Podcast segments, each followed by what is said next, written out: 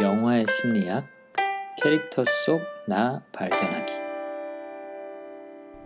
네, 안녕하세요. 가치 크리에이션 앤쌤입니다. 성향 분류가 굉장히 여러 종류가 있는데 굳이 강점 혁명이라는 도구로 캐릭터 분석을 하는 이유가 무엇이냐 라고 질문하시는 분들이 계셔서 간단히 답변을 드릴까 합니다. 일단 결론부터 말씀드리면 청취자분들도 영화 속 인물이 가진 강점에 대한 이야기를 들으시면서 본인의 강점에 대해서도 고민해보고 또 어떻게 실생활에서 유용하게 나만의 성향을 활용할 수 있는지를 접근성이 높은 강점 혁명이라는 도구를 통해 찾아가실 수 있기를 바라는 그런 실용적인 배경이 가장 큽니다. 이 강점이라는 성향 분류 체계가 일반 성향 분류와 다른 점은 성향에 대한 묘사로 끝나지 않고 자신의 강점을 어떻게 잘 사용할 수 있는지, 그 이면에는 어떤 약점이 있고 그것을 어떻게 보완할 수 있는지, 또 다른 성향의 사람들과는 어떻게 소통하고 관계를 맺을 수 있는지 등 일상이나 업무, 대인 관계에서 활용할 수 있는 팁을 얻을 수 있다는 것이 차이점입니다. 영화 속에서도 어떤 캐릭터는 자신의 성향을 강점으로 잘 활용을 하고 또 다른 캐릭터는 제대로 활용하지 못해서 오히려 본인이나 타인에게 해가 되는 경우가 있죠.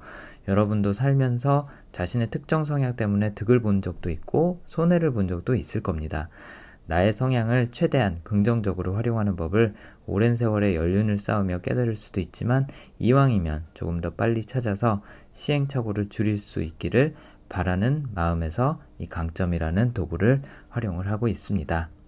그럼 저희의 네 번째 팟캐스트 홍상수의 지금은 맞고 그때는 틀리다 시작해 보겠습니다. 네, 안녕하세요. 오늘도 가치 크리에이션의 앤쌤, 네, 영화의 심리학 팟캐스트로 돌아왔습니다.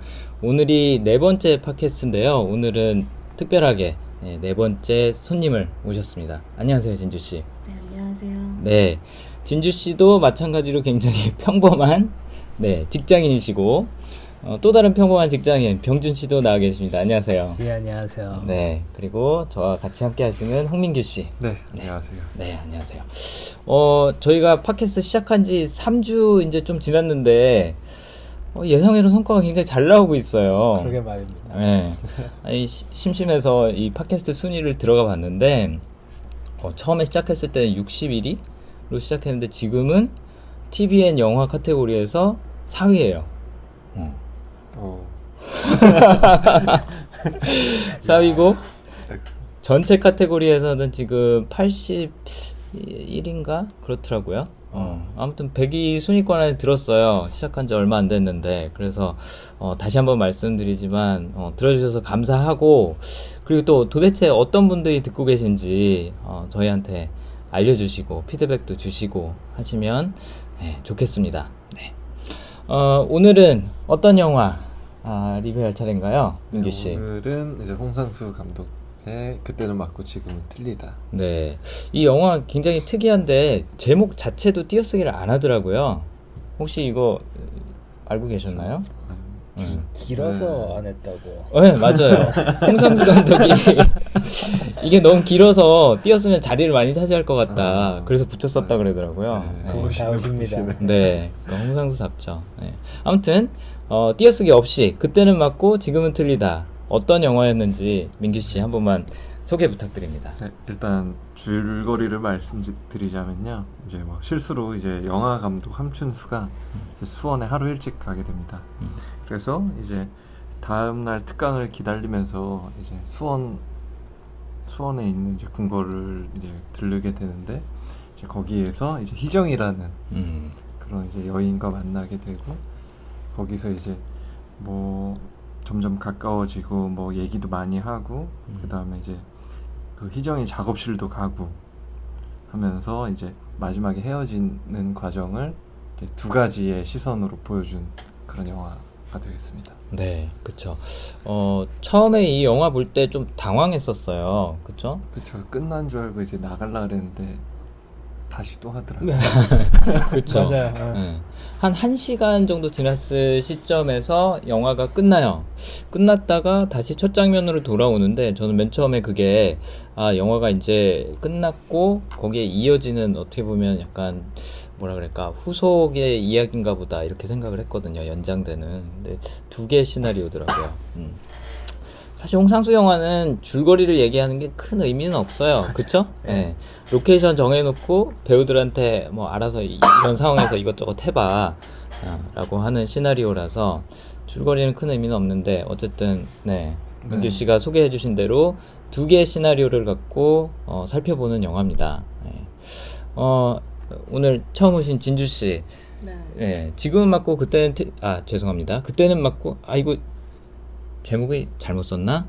지금은 맞고 그때는 틀리다였군요. 네, 지금은 맞고 그때는 틀리다. 그쵸? 그런가요? 네, 네. 지금은 맞고 그때는 그때는 막 아니, 그때는 막그 지금 아 이거 되게 헷갈리네. 네. 네, 지금은 맞고 그때는 틀리다였던 것 같습니다. 네, 음. 이 영화 보시고 어떤 느낌 받으셨나요? 전반적으로. 음, 그 첫 번째 시나리오, 두 번째 시나리오가 되게 다르다는 생각을 했습니다. 음, 첫 번째 시나리오에서 좀 인상 깊었던 점이나 아니면 두 번째 시나리오에서 인상 아, 깊었던 저는 점. 첫 번째 시나리오에서 그 수원 영화제에서 네, 막 정재영 씨가 그 함춘수 감독님이 네, 막 흥분해서 얘기를 하시잖아요. 네, 네, 그쵸. 맞아요. 그 부분이 되게 중요하게 봤거든요. 저는 어. 그 부분. 음, 왜냐면 언어로 규정하는 거에 대해서 되게 반발을 하고 음, 또 이렇게 뭔가 되게 우리가 표현할 수 없, 없는데 분명히 존재하는 감정들이나 그런 것들에 대해서 언어로 표현을 왜 하라고 하냐 나한테 음, 음, 유준상 씨가 영화는 뭐라고 음. 생각하세요 물어봤을 때 음, 그거에 대해서 내가 왜 그걸 얘기해야 되고 음. 그거를 언어로 규정하는 게 도대체 무슨 의미가 있는지 막 화를 내시거든요. 맞아요. 그쵸. 그게 사실 두 번째 시나리오로 들어가는 키라고 생각을 아. 하거든요. 오, 왜냐면 두 번째 시나리오에서는 많은 게 규정이 돼요. 유부남이란 것도 규정이 되고 그렇죠. 오, 뭐, 뭐 김민희 씨가 그리는 그림이 자기 위안이라고 확 규정을 해버리고 맞아요. 아. 그런 느낌 좀 받았어요. 어, 이것도 재밌는 어. 분석이 될 것 같네요. 그쵸? 네, 아, 분석이 아니라 해석. 어. 그두 번째 시나리오가 약간 여러 가지 개념으로 생각할 수가 있는데 첫 번째 시나리오의 variation이라고 생각을 할 수도 있고요. 아니면 지금 말씀하신 것처럼 첫 번째에서 하지 못했던 거, 아쉬웠던 거를 다시 시도해보는 second chance 같은, 네. 약간 그, 그거랑 비슷한 거죠. 스크루지가 이제 처음에 살았던 인생이 후회돼서 이제 꿈에서 깼을 때 두 번째 인생을 제대로 살아가는 약간 그런 거랑 음, 비슷한 구조, 네, 개념은 아니죠. 어쨌든 구조는 그렇다고 생각할 수도 있겠네요. 사랑은 블랙홀 뭐 이런 거죠. 네, 그쵸. 패밀리맨도 그렇고. 네. 참고로 다 좋아하는 영화들입니다, 네. 저도. 어, 좋습니다. 아무튼 그런 관점으로도 한번 영화를 분석을 해보면 재밌겠네요. 음. 어, 영화의 구체적인 장면들을 분석하기 전에, 어, 저희가 각 캐릭터들의 강점을 먼저 짚고 넘어가겠습니다. 언제나 그랬듯이.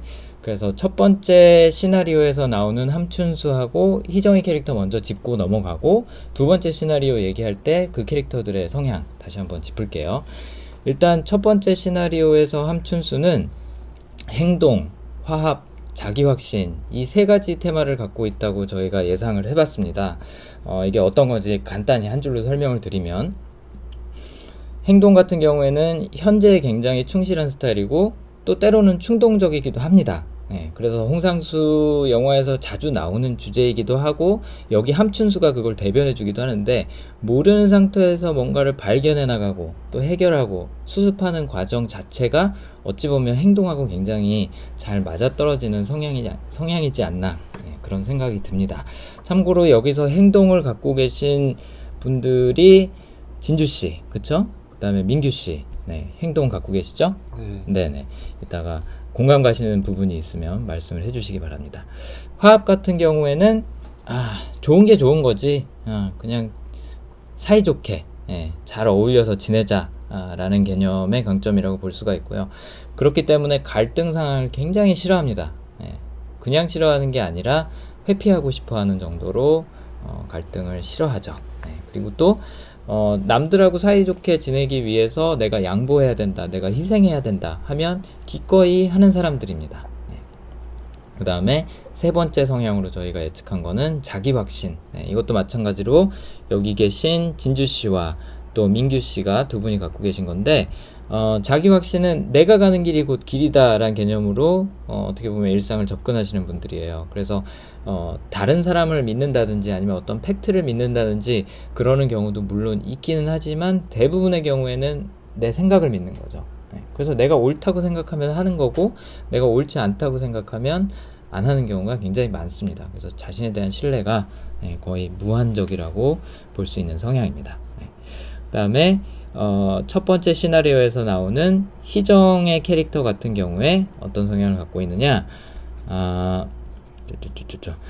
공감하고 책임 이 두 가지 성향으로 저희가 분석을 해봤는데요. 공감은 상대의 감정 그대로 느끼고 또 나의 감정을 인지하고 표현하고 하는 그 과정 자체를 굉장히 즐기는 사람들이에요. 그래서 어, 저희가 사도 얘기할 때도 공감이라는 어, 성향에 대해서 말을 했었죠. 어, 사도세자도 갖고 있었고 그 다음에 정조 아들인 정조도 갖고 있다고 어, 말씀을 드렸던 어, 그런 강점 중에 하나인데 어, 여기서 희, 첫 번째 시나리오에서 나오는 희정한테 공감은 굉장히 중요하고 강한 테마로 나타납니다. 자세한 건 저희가 곧 얘기를 해드릴 테고요. 책임이라는 성향도 어, 첫 번째 희정이 갖고 있습니다. 그래서 약속을 만약에 안 지키면 내 인생 자체가 망할 것 같다 라고 어, 대사를 하는 부분이 있는데 어, 이 사람들이 생각하는 약속이라는 것의 의미나 무게는 상상을 초월합니다. 그래서 내가 약속을 안 지키면 내 마음이 무거워서 상대방이 괜찮다고 해도 거듭 가서 사과를 하고 만회하려고 하고 하는 성향이라는 거죠. 지난 시간에 마션 얘기할 때, 예, 그 대장, 예, 대장이 이걸 갖고 있었죠. 음, 그래서 어, 마크 와트니도 어, 본인이 직접 음, 자기 손으로 데리러 가고 뭐 했던 장면들이 나옵니다. 음. 아무튼 어, 두 번째 에, 시나리오는 이따가 얘기를 하기로 하고 어, 첫 번째 시나리오, 시나리오에 대해서 먼저 이야기를 나눠 보시죠. 네. 제일 첫 번째에 나오는 장면이 두 번째 시나리오에서는 없는데 어, 그 고화성 캐릭터 네, 연보라 네, 기억 나시나요? 예, 네. 기억나요. 제일 첫 번째 장면에서 고화성이 이제 수원에 도착한 함춘수를 맞아주면서 뭐 이런저런 얘기도 해주고 하다가 마침 앞에 있는 그 썰매장, 네, 썰매장에 가서 썰매를 같이 타죠. 그리고 어, 이제 함춘수가 방에 들어와서 독백을 하는 부분이 있습니다. 뭐라고 얘기를 하냐면 어, 고화성을 보면서 아, 조그만 놈이 너무 젊고 너무 예뻐 조심해야 돼 너무 예뻐 아, 막 이런 부분이 있거든요. 그러면서 조심해야지 하루인데 네. 이런 장면이 있습니다. 네. 이 부분 기억나시나요, 민규 씨? 네. 어, 이 부분에서 함춘수 어, 어떤 이미지로 처음에 딱 박히던가요? 사실 첫 장면이니까 뭔가 얘기해주고 싶었던 게 있을 것 같은데. K저씨죠 K저씨 예? 케이저 씨가 뭐예요? 코리아 아저씨 아, 요즘 유행하는 약간 아재 같은 컨셉인가요? 음.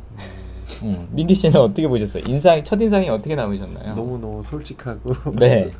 그걸 다 표현하는 사람일 것 같았어요. 아, 그쵸.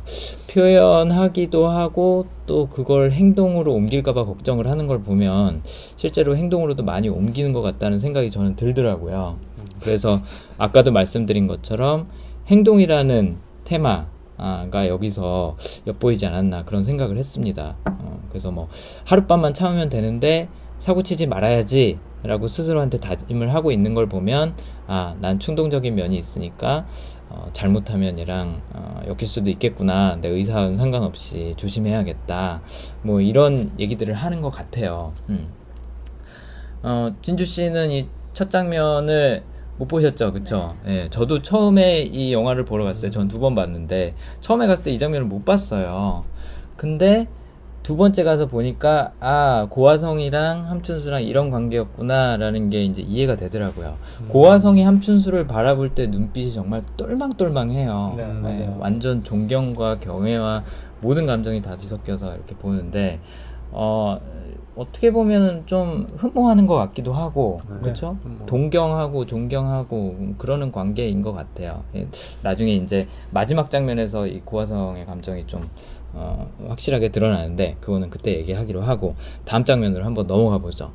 어, 영화에서 어찌 보면 음, 가장 인상적이라고 할 수 있는 부분이 이 복례당에서의 장면일 수도 있을 것 같아요. 네. 수원 화성 안에 있는 복례당이라는 공간에서 어, 김민희 캐릭터 희정이랑 또 정재현 캐릭터 함춘수가 만납니다. 예, 만나서 근데 제일 먼저 나누는 대사가 뭐 하세요예요. 예. 첫 번째 시나리오에서 함춘수가 뭐 하세요를 한 네 번 정도 물어보는 것 같더라고요. 음. 처음에 뭐 하세요? 그랬더니 희정이가 우유 마셔요. 그러면 또 근데 뭐 하세요? 라고 물어요. 근데 사실 함춘수는 어, 진짜로 뭐 하냐고 묻고 싶었던 게 아닌 거죠. 예, 뭐 하는 사람이냐고 묻고 싶었던 건데 희정이가 그걸 캐치를 못하고 계속 우유 마신다 그래요.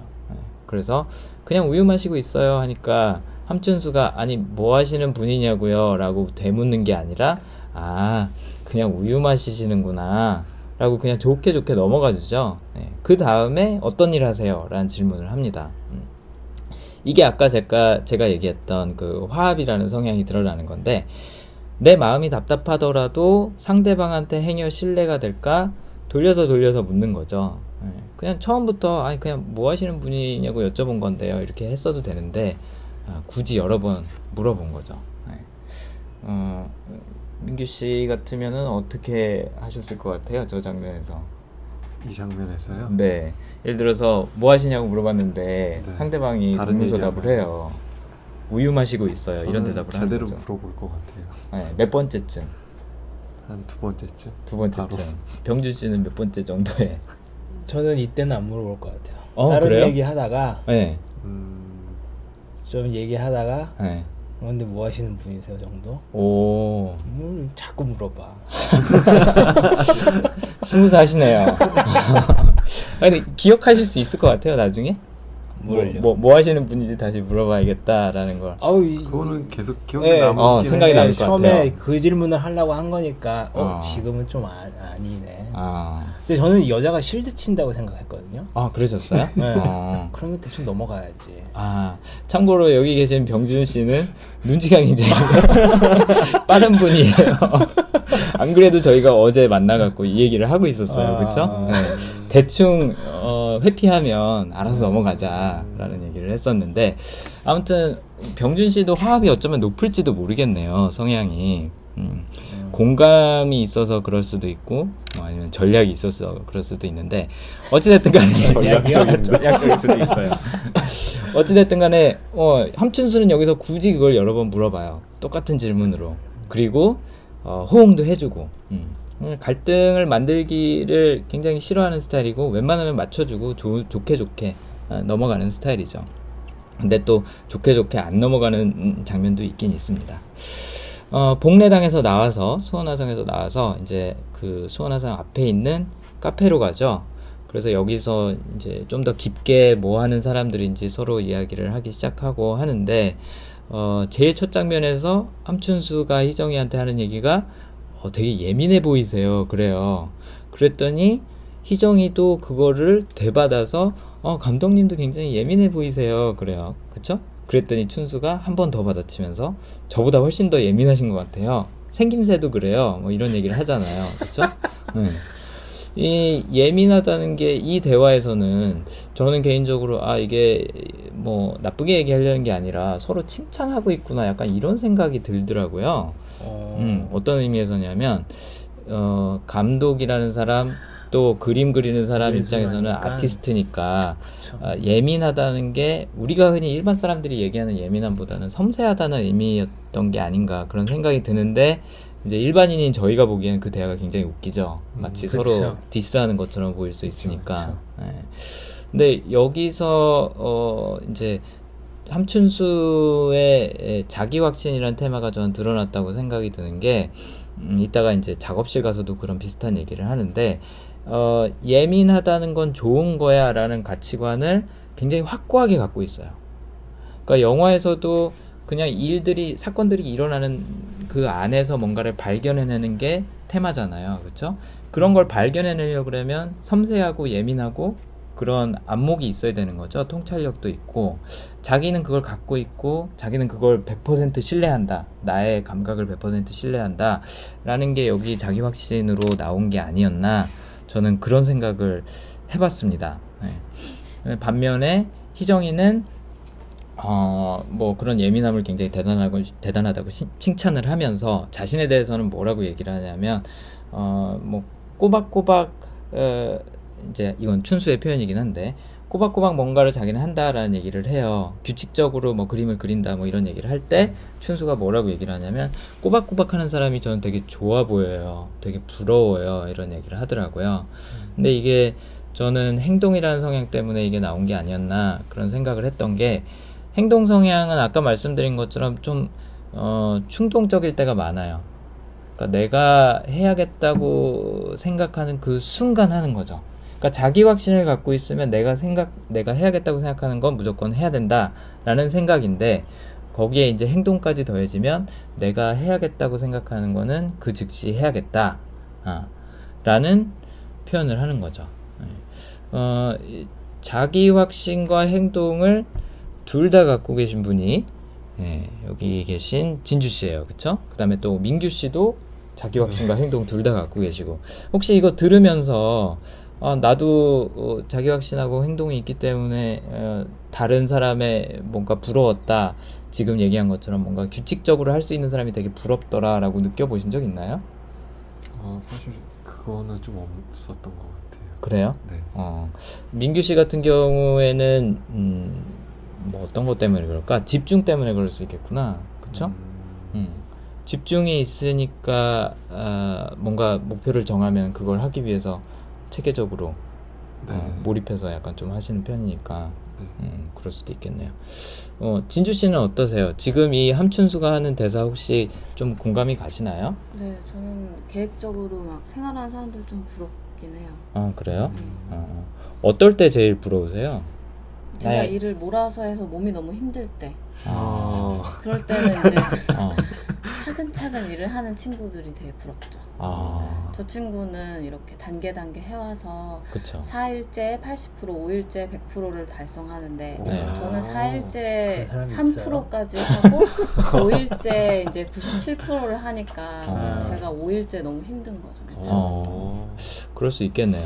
함춘수 아 함춘수 감독이라고 얘기할 뻔 했는데 감독이긴 하지만 어 홍상수 함춘수 참고로 참 네, 이게 네이밍이 비슷한 것 비슷해요. 네. 홍상수 감독이 작업하는 스타일이 영화 찍을 때 대본을 그날 그날 아침에 쓰기로 유명하잖아요. 그래서 컨셉 쪽대본이에요? 예 쪽대본이에요 영화인데 그래서 그날 아침에 하는 거를 자기 원칙으로 삼더라고요. 대신 뭔가 아이디어가 생각이 나면 로케이션 잡고 장소 정해놓고 배우 섭외하고 배우들 보러 자기 입는 옷들 그냥 입고 오라 그래갖고 바로 찍기 시작해요. 어. 그몇 번 가지도 않는데요.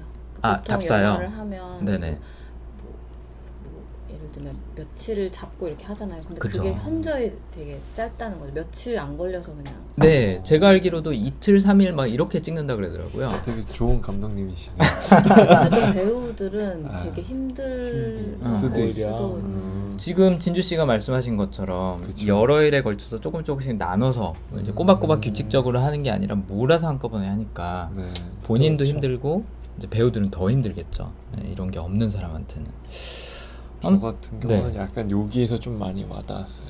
어떤 거에서요? 저보다 훨씬 더 예민하신 것 같아요. 아 어떤 부분 때문에? 약간 저의 잣대로 약간 사람들에게 네. 이렇게 좀 세뇌를 좀 많이 시키는 편이에요. 제가. 아 아. 본인의 가치관을? 네, 제 예. 가치관을 이렇게 뭐 나쁜 게 하는 건 아닌데요. 아 예, 그렇죠. 네. 예. 그러니까 이 사람처럼 뭐 예민한 게 좋은 거다라는 뜻을 갖고 있으면은 네.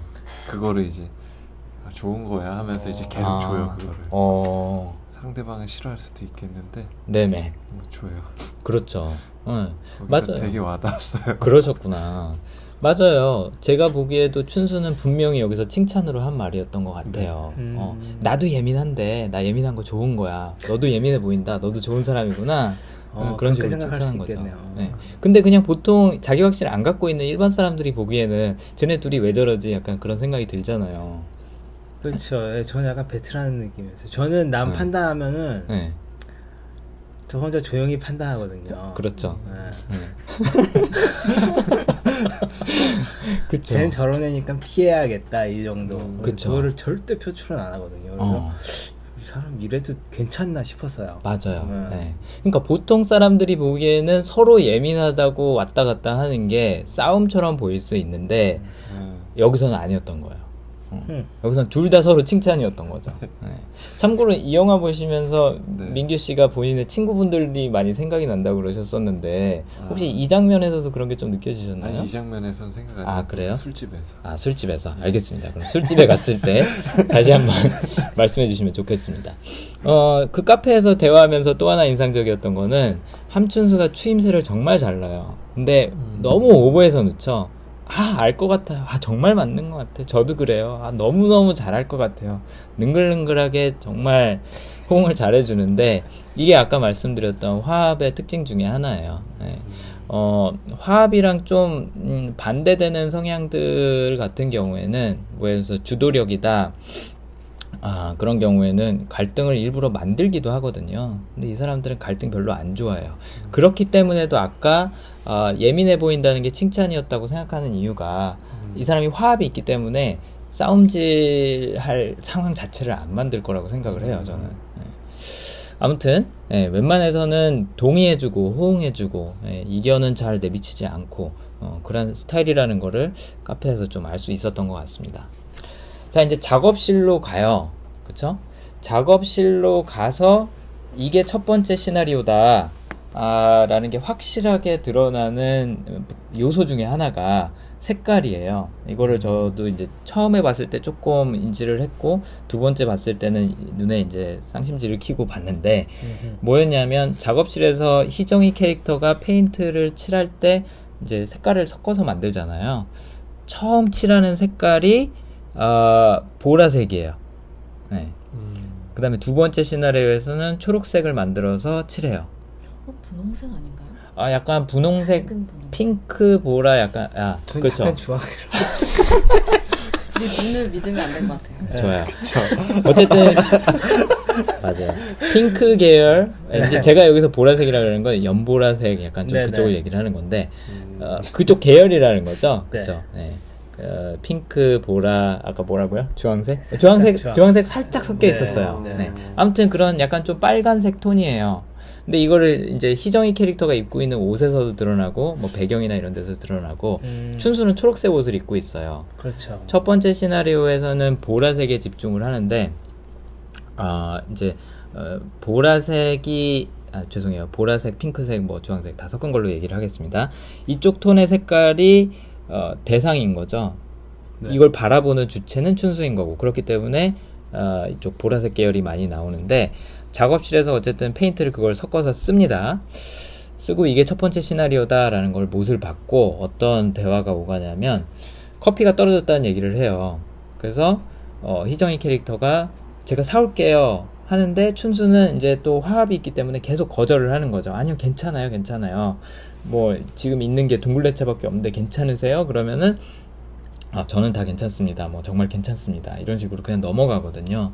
그러니까 내가 사실은 커피가 마실 수 마시고 싶을 수도 있는 거죠. 그럼에도 불구하고 그냥 내가 불편하고 말지, 희생하고 말지 하고 다른 사람한테 폐를 안 끼치려고 굉장히 노력하는 어, 그런 모습이 아니었나 어, 그런 생각이 들더라고요. 어, 주변에 혹시 이런 분들 계신가요? 막 사양 엄청 사양하시고 괜찮다 괜찮다 하시고 본인 목소리나 뭐 필요한 거나 이런 거에 대해서 의견 안 내시는 분. 제가 좀 그렇죠. 아, 병준 씨가 좀 그렇죠.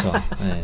병준 씨는 공감이 있기 때문에 또 그런 게 클것 아, 같아요. 그러겠네요. 뭐 상대방이 불편해하면 그 불편함을 나도 바로 느끼니까. 네. 어, 약간 공감을 얘기할 땐 전염된다는 표현을 쓰거든요. 어, 음. 여기서 희정이도 공감을 갖고 있는데 상대방이 불편해하면 나도 그냥 그 불편함에 전염이 되는 거예요. 그래서 그 음. 상황을 안 만들고 싶어 하는 거죠. 이제 화합이랑은 조금 다른 경우긴 하지만. 그렇네요. 병준 씨가 좀 그런 편이에요. 네, 괜찮아. 뭐 다 좋아. 오케이. 하고 넘어가는 편이죠. 네. 그러다가 어 뭔가 정말 얘기해야겠다 싶은 게 있으면 아주 가끔씩 한 번 얘기하는 것 같아요. 그렇죠? 그렇죠. 아니면 음. 혼자 스트레스를 엄청 받다가 맞아요. 화합도 스트레스 많이 받는 편이죠. 두 분은 어떠세요? 민규 씨나 진주 씨도 이런 춘수처럼 네. 엄청 뭐 오버해서 약간 좀 예의 바르거나 아니면은 사양하고 막 그러는 사람들 주변에 있으신가요? 생각나시는 분 있으세요? 약간 제가 좀 그래요. 어 여기 민규 씨도 네, 그러세요. 약간 저도 음. 좀 그런 행동들 지금 보면은 네. 다 저랑 비슷한 것 같아요. 아, 막 그래요? 과한 호응 막 네. 이런 거 어. 아니면 와 괜찮아요 막 이런 거. 어. 그래서 약간 화합이라는 그것도 상위 랭크 안에 있나 봐요 제가. 어, 그런가 보네요. 네. 음. 그래서 첫 번째 시나리오 보시면서 그러면 민규 네. 씨는 굉장히 공감하셨겠네요. 이 예, 함춘수라는 저 캐릭터랑. 공감 되게 많이 어. 했어요. 아, 그러셨구나. 알겠습니다. 그럼 네. 여기 함춘수의 분신이 와 계시니까 네, 네. 시나리오 분석할 때도 여쭤보도록 하겠습니다. 진주 씨도 혹시 뭐 생각나시는 분 있으세요? 이런 분들? 진주 씨는 어느 편이세요? 약간 좀 본인 의견 관찰 잘 하시는 편이세요? 아니면은 그냥 좀 들어주고 오케이 오케이 하시는 편이세요? 어느 정도까지는 많이 오케이를 하다가 네. 제가 진짜 뭔가 해야겠다 싶으면 그냥 얘기를 하는 것 같아요. 음, 그렇구나. 그러면은 음, 그거는 주로 그러면 맞춰주신다고 봐도 될까요? 어느 쪽에 더 많이 비중이 쏠려 있는 것 같아요? 중요한 일이라고 생각 안 하는 건 거의 그냥 대세 지정 없으면 맞춰주는 거. 아, 근데 그렇구나. 제가 중요하다고 생각한 게 있으면은 네. 이렇게 해야 되지 않을까? 뭐 어, 그래도 사회적으로 용납 가능한 형태의 표현으로. 그쵸. 네네. 어, 자기 확신 갖고 계신 분들이 그거를 표출하면 굉장히 강하게 느껴질 수 있는데, 지금 민규 씨나 진주 씨가 말씀하신 것처럼 평소에는 잘 모를 수도 있어요. 음. 어, 평소에는 그걸 잘 안 드러내다가 내가 해야겠다고 생각하는 일, 중요하다고 생각하는 일에서는 이제 그게 상대적으로 굉장히 음, 강하게 나올 수 있는 거죠. 그 전까지는 내가 중요하지 않은 일은 뭐 별로 관여도 안 하고 어, 뭐 어떻게 흘러가든 크게 간섭 안 하고 할 수 있는 거죠. 참고로 화합을 갖고 계신 분은 본인한테 중요한 일이라고 할지라도 그냥 내가 양보하고 마는 스타일이에요. 네.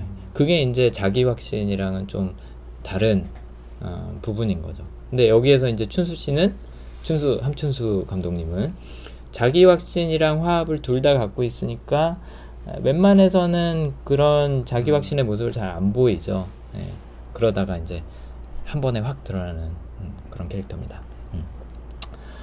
어, 작업실에서 오가는 대화에는 대부분이 함춘수의 호응이에요. 예, 아, 뭐, 멋있어요. 이건 딱 보면 말이 돼요. 어, 뭘 하려는지 알 것 같아요. 뭐, 이런 호응들이 오가다가, 이제 아까 말씀드린 자기 확신이 어디서 나오냐면, 어, 희정, 희정이의 작품이 왜 훌륭한지를 얘기를 하면서, 이건 정말 순수하게 자기 감각하고 지각에만 의존해서 가야 되는 길인데, 희정 씨가 그 길을 가고 있는 거예요. 라고 칭찬을 해요.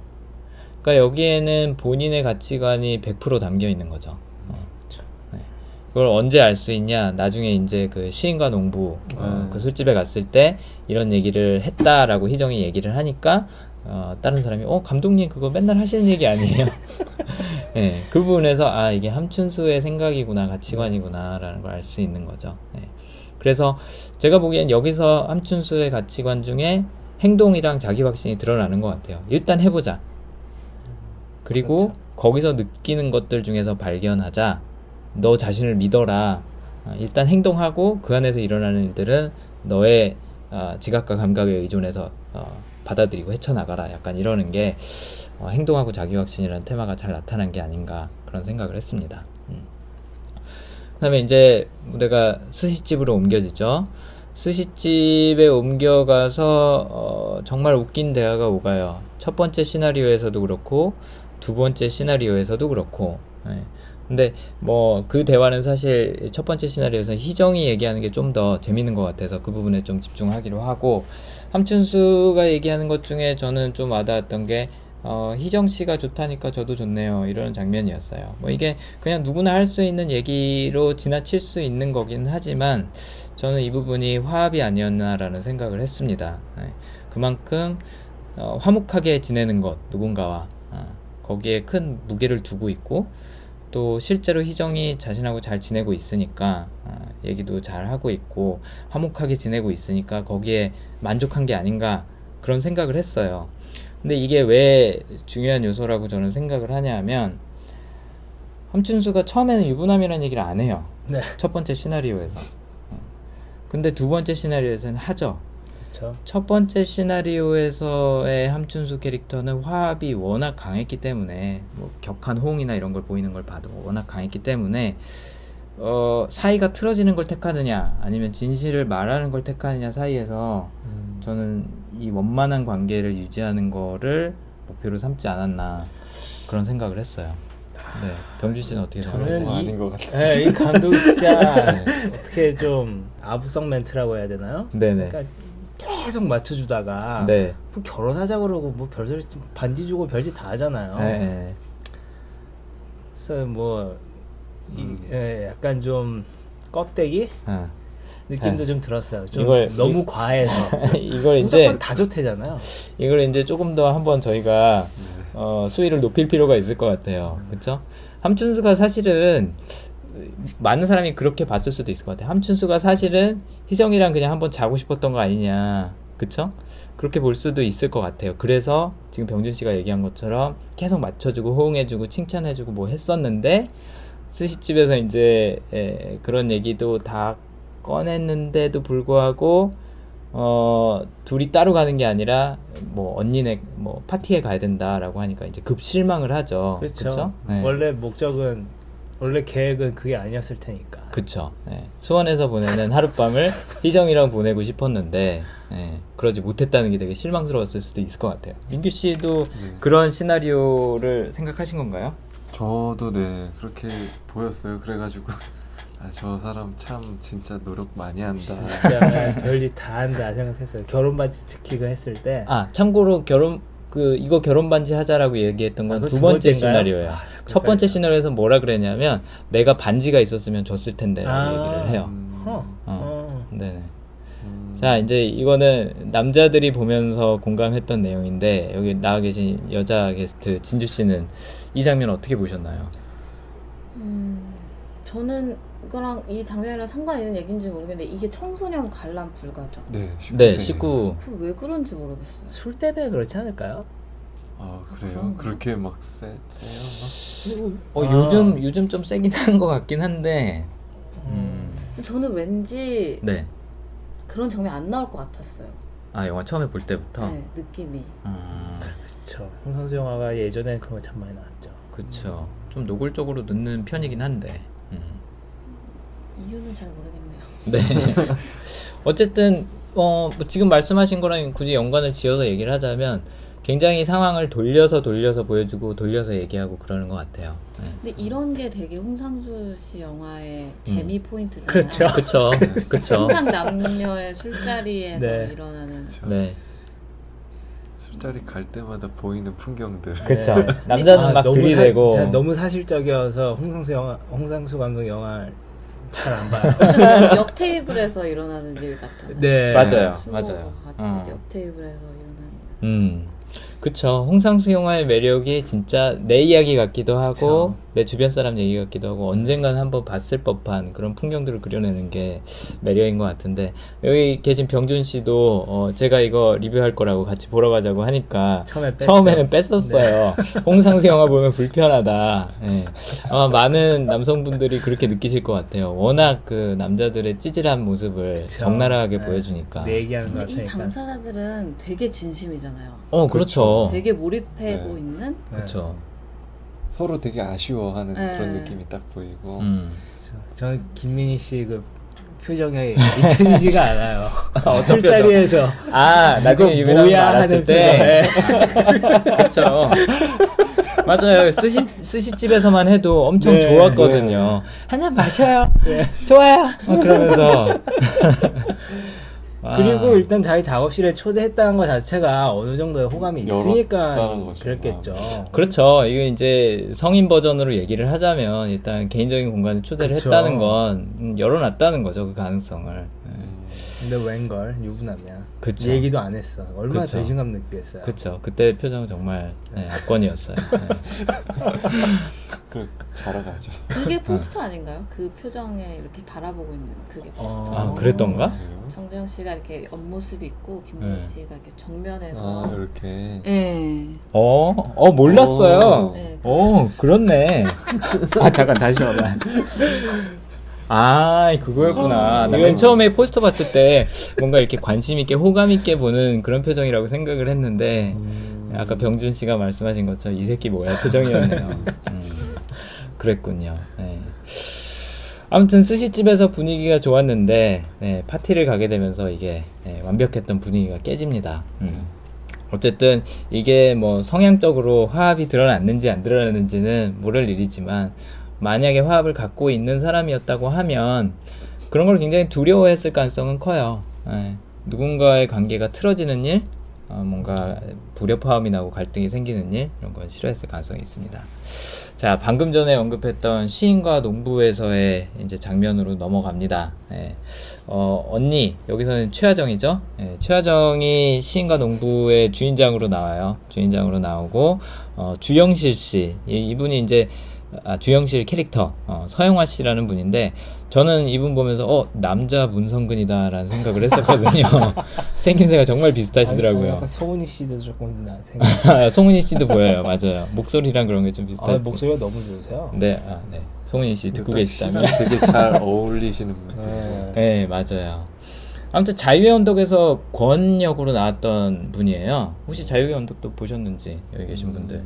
아무튼 홍상수의 다른 영화인 자유 자유의 언덕에서 어, 약간 히로인의 개념으로 나오는 오. 캐릭터였기도 하고 일반 분들 홍상수 영화를 잘 안 보시는 분들은 살인, 살인의 추억에서 언덕녀라 그러면 다 아실 거라 그러더라고요. 살아남은 아 아시는구나. 네네네. 언덕녀예요 아. 이분이. 이분이 머리 길렀을 때 안경 안 썼을 때 그 느낌이 굉장히 다르더라고요. 오 그러네요. 음. 아무튼 그 두 캐릭터가 이제 시인과 농부에 와 있습니다. 미리. 그리고 이제 기주봉 씨 와 계시고요. 네. 아 기주봉. 기주봉 씨 홍상수 영화에서 참 재밌는 캐릭터로 많이 나와요. 감초 같은. 역할이죠. 네. 네. 아무튼 여기에 희정이랑 함춘수랑 둘이 이제 놀러 가는데 어, 여기서 그 민망한 대화가 시작이 되는 거죠. 일단은 어, 희정이한테 이런 칭찬을 했다라고 얘기를 하는데 에, 이제 서영화 캐릭터가 주영실 씨가 어, 감독님 늘 하시는 말씀인 것 같은데요. 그런 얘기를 하죠. 그랬더니 어? 제가요? 정말요? 이러면서 되게 약간 좀 민망해하면서 부인을 해요. 근데 저는 이걸 재밌게 봤던 게, 어, 본인도, 그러니까 이 함춘수도 그렇고 홍상수도 아마 실제 캐릭터도 그럴 것 같은데, 알고 있어요. 본인이 아까 얘기한 것처럼 충동적이라는 거 알고 있고, 본인이 마이웨이인 사람이라는 것도 잘 알고 있는 것 같아요. 그렇기 때문에 오히려 이런 부정이 약간 농담처럼 나오지 않나 그런 생각을 했어요. 근데 아무튼 이 장면에서 알게 되는 거죠. 아, 아까 희정이한테 한 칭찬이 이 사람의 가치관이구나 라는 걸 이 부분에서 이제 알게 되는 거죠. 음. 겉으로는 뭐 가볍게 부인하고 싶어 하긴 하지만. 참고로 이 어, 주영실 캐릭터 서영화 씨가 어, 함춘수 팬이라고 하는데 분위기 파악을 참 못해요. 그쵸?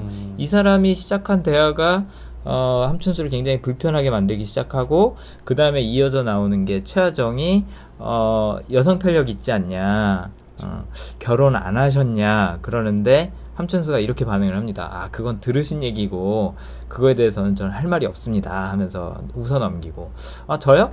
아유 저 결혼했죠. 이제 이게 어떻게 보면 첫 번째 시나리오에서 가장 네, 명된. 사연이었던 것 같은데 제가 다 네. 민망했어요. 그쵸. 네. 그때 어 그러니까 홍상수 영화가 유명한 것 중에 하나가 이제 그 기계적인 클로즈업이잖아요.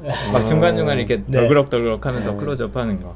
이 장면에서 어, 김민희 얼굴로 완전히 정확하게 클로즈업이 되죠. 네. 네. 그 와중에 함춘수가 나누는 대화, 하- 함춘수랑 최하정이랑 나누는 대화는 결혼을 왜 그렇게 빨리 하셨어요? 그러니까 아 참 진짜 별 얘기를 다 하네 하면서 막 얘기를 해요. 음. 그 상황에서도 어 저는 이제 아까 스시집이랑 비슷한 얘기를 하고 싶은 게 희정과 잘 되고 있는 상황에서 물론 이제 남자로서의 욕심도 있겠지만 희정과 잘 되고 있는 상황과 그 분위기가 깨질까봐 두려워서 그동안 숨겨왔던 얘기가 막 터져나가는 게 너무너무 짜증이 나고 화가 나는 거죠. 네. 뭐 어쨌든 희정이한테 잘 보이고 싶었던 거잖아요. 음. 뭐 자고 안 자고를 떠나서. 근데 그런 것들이 한순간에 다 깨져버리는 거죠. 네. 이 장면 어떻게 보셨나요? 뭐 클로즈업 되는 부분도 재미있었고 기- 김민희 표정이 압권인 그런 장면이긴 했는데 음, 어떻게 보셨어요 두 분은? 뭐 뭐 좀 인상 깊은 거 있으셨나요? 결혼했다 얘기할 때가 이제 제일 인상 깊죠. 음. 네, 저는 최하정 씨가 분한 캐릭터가 아주 그냥 의도적으로 네. 예, 얄밉게. 한- 예, 네. 그렇게 좀 유도를 한 것 같아요. 음. 그, 맞아요. 그게 마음에 안 들었을 거고. 음. 그렇죠. 근데 또 제가 생각했을 땐 최화정 씨가 그런 걸 또 알고 네. 김민희를 보호하기 그쵸. 위해서 그거죠. 일부러 더 그런 네. 거죠. 음. 제가 생각했을 땐 네, 그래요. 저도 그렇게 생각 들었어요. 예, 음, 여성 편력 이런. 얘기도 예. 음. 그 앞에서 보는 앞에서 네. 아, 왜냐면 희정이가 되게 막 행복해 있는 그런 표정으로 같이 들어왔으니까 그렇죠. 아얘 지금 위험하다. 황춘수한테 에, 네. 갔구나 아, 그런 생각을 했던 것 같아요 진짜로 최하정이 아, 얄밉게 나와요 최하정도 참 얄밉고 그 아까 주영실 예, 남자 입장에서 얄미운데 여자 입장에서는 또 안 얄밉죠. 이거 부- 지켜준 거니까. 아, 뭐 그렇다고 생각해요. 그렇죠. 당연 그거죠. 예. 네. 뭐 여기 유일한 여성이라서 여성의 대변인의 자리에 어, 올려드리긴 좀 죄송하긴 한데 어떻게 생각하셨어요 그 장면? 저는 그 여기서는 이제 화정과 잘 되고 있는 분위기가 깨질까봐 숨겼던 이야기를 그러니까 이 함춘수라는 사람이 자기가 결혼했다는 얘기를 할 때 김민희 씨를 절대 고려하지 않았을 것 같아요. 음, 그런 느낌이 아니었어요. 뭔가 자기가 오. 이렇게 막 내가 이 얘기를 하면 얘랑 어떻게 뭐 음. 그런 느낌이 아니고 그냥 아. 그냥 어 저 결혼했죠 이런 느낌이었거든요. 음. 그러니까 이 음. 사람은 되게 좀 그렇게 생각이 깊은 사람 같진 않. 어. 그럴 수 있겠다. 아 진짜. 지금 이제 진주 씨가 말씀하시는 걸 요약을 하자면 여기 네. 있는 세 남자는 아 그 사람 되게 민망했을 것 같다. 네. 아 잘하고 싶었는데 이제 이걸로 쫑났구나라고 이제 생각할 거라고 생각을 했는데 여기 계신 진주 씨는 그렇게 보신 게 아니라 아, 그 사람 그냥 아무 생각 없이 어, 얘기한 거다. 뭐 처음부터 이렇게 막 계획적으로 한 것도 아니고 음. 그 연기가 그렇게 그냥 보였어요. 그 네네. 사람의 연기. 어. 저는 이 분석도 맞을 수 있다고 생각을 그럼요. 하는 게, 어, 이 사람 되게 충동적인 사람이거든요. 그쵸? 어, 아까 나온 것처럼, 뭐, 그, 고화성 캐릭터랑도 엮이려면 얼마든지 엮일 수 있는 분위기예요.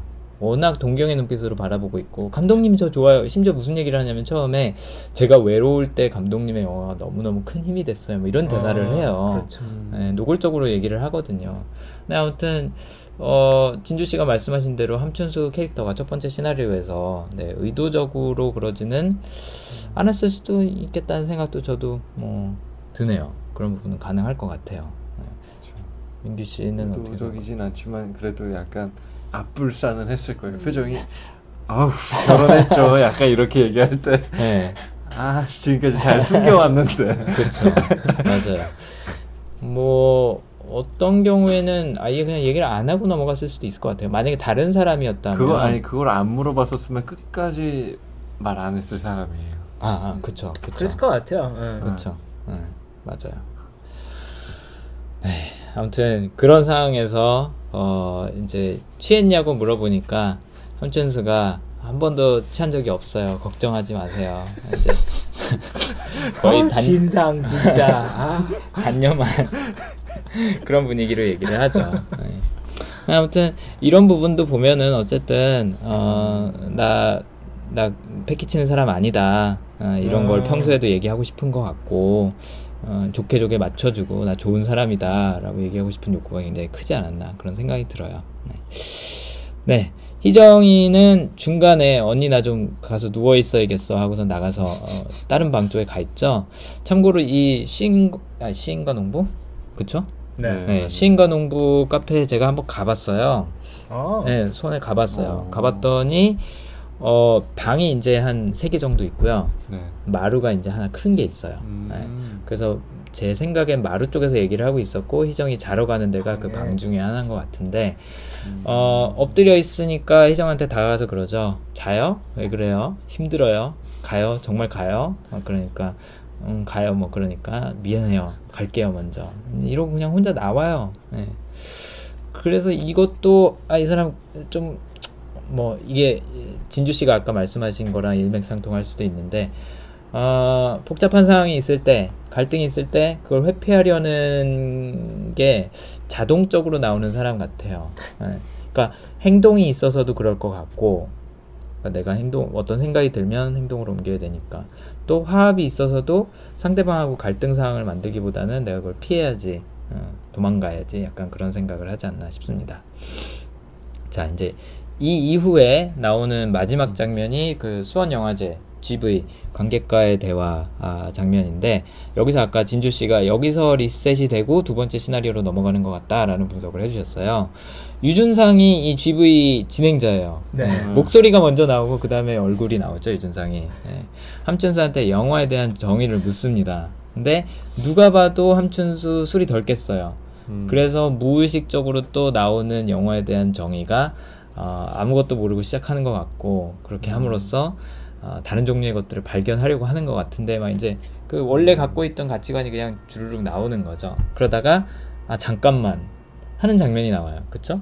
네, 아까 진주 씨가 말씀하신 것도 그 장면인데 어 말의 힘 웃기고 있네. 뭐 그렇게 대단한 말들 대단하다고 그런 말들을 찾는지 모르겠어요. 뭐 말에는 그런 힘이 있다고 생각하지 않습니다. 방해가 될 뿐이지라고 얘기를 하는데 이것도 아까 처음에 언급했던 함춘수가 갖고 있는 이 행동이라는 테마 예.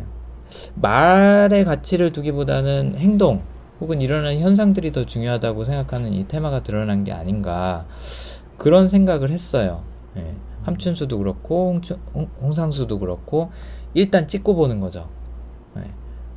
그런 식으로 영화를 찍기 때문에 영화에 대한 철학 자체도 이걸 뭐 말로 설명하고 뭐 이렇게 정의를 내리고 하고 이렇게 틀에 가둬놓는 것보다는 흘러가는 대로 그냥 두자.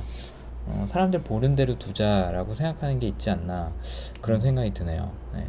진주 씨 이 장면에서 아까 좀 음, 그 리셋된다 아, 라고 말씀을 해주셨는데 아 첫째 시나리오에서 이제 두 번째 아, 시나리오로 네. 넘어가는 데 있어서 네. 방향성을 제시해준다라고 하셨는데 그 부분에 대해서 조금 더 어, 의견이나 설명 음, 해주시자면 아까 말했던 거랑 뭐 거의 부연인데 네. 결국에는 영화에 대한 정의를 묻- 영화는 뭐라고 생각하십니까?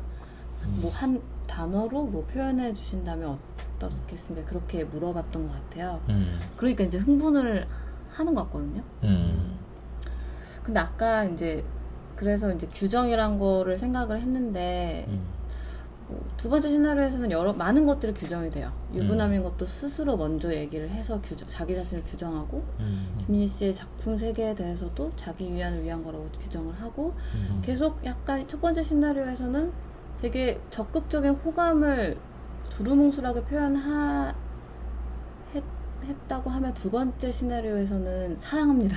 네, 그런 거 직접적으로 결혼하고. 싶어요. 맞아요. 저는 결혼했어요. 음. 반지도 주고 막. 음, 그러니까 되게 많은 것 그리고 막 나중에 미치광이라고도 막 규정이 되고 음, 그러니까 첫 번째 시나리오에서보다 좀 더 명확해지는 것들이 좀 많은 것 같은데 음. 제가 생각하기에는 이제 홍상수 감독님의 입장은 이제 이, 이 대사에 있다고 생각을 한 거죠. 그렇게 규정하는 게 아무 뭐 별로 의미가 없다는 그런 음. 느낌인 것 같고 음. 그리고 이 유준상 씨도 보니까 평론가 역할이죠. 그죠. 음.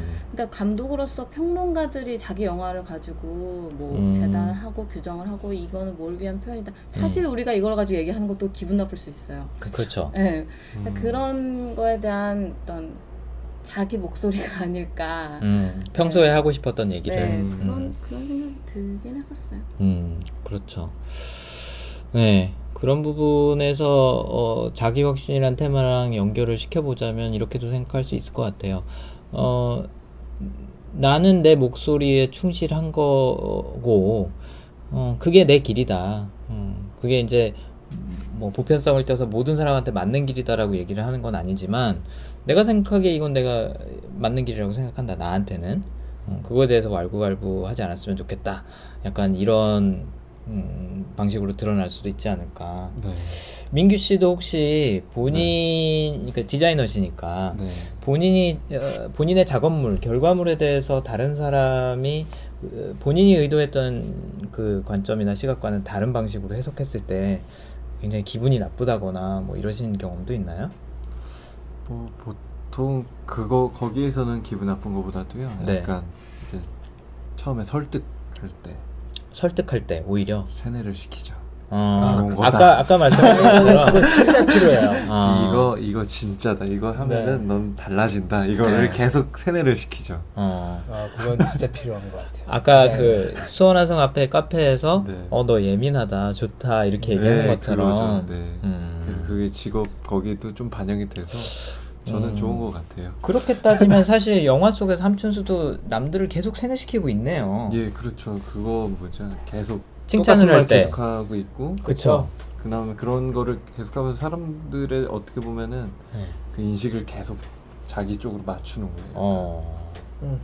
그게 어떻게 보면 홍상수 영화의 매력이기도 하죠. 네, 똑같은 걸 계속 음. 보여주고 세뇌시켜주면 어, 우리는 네. 좋다고 이제 받아들이는 거죠.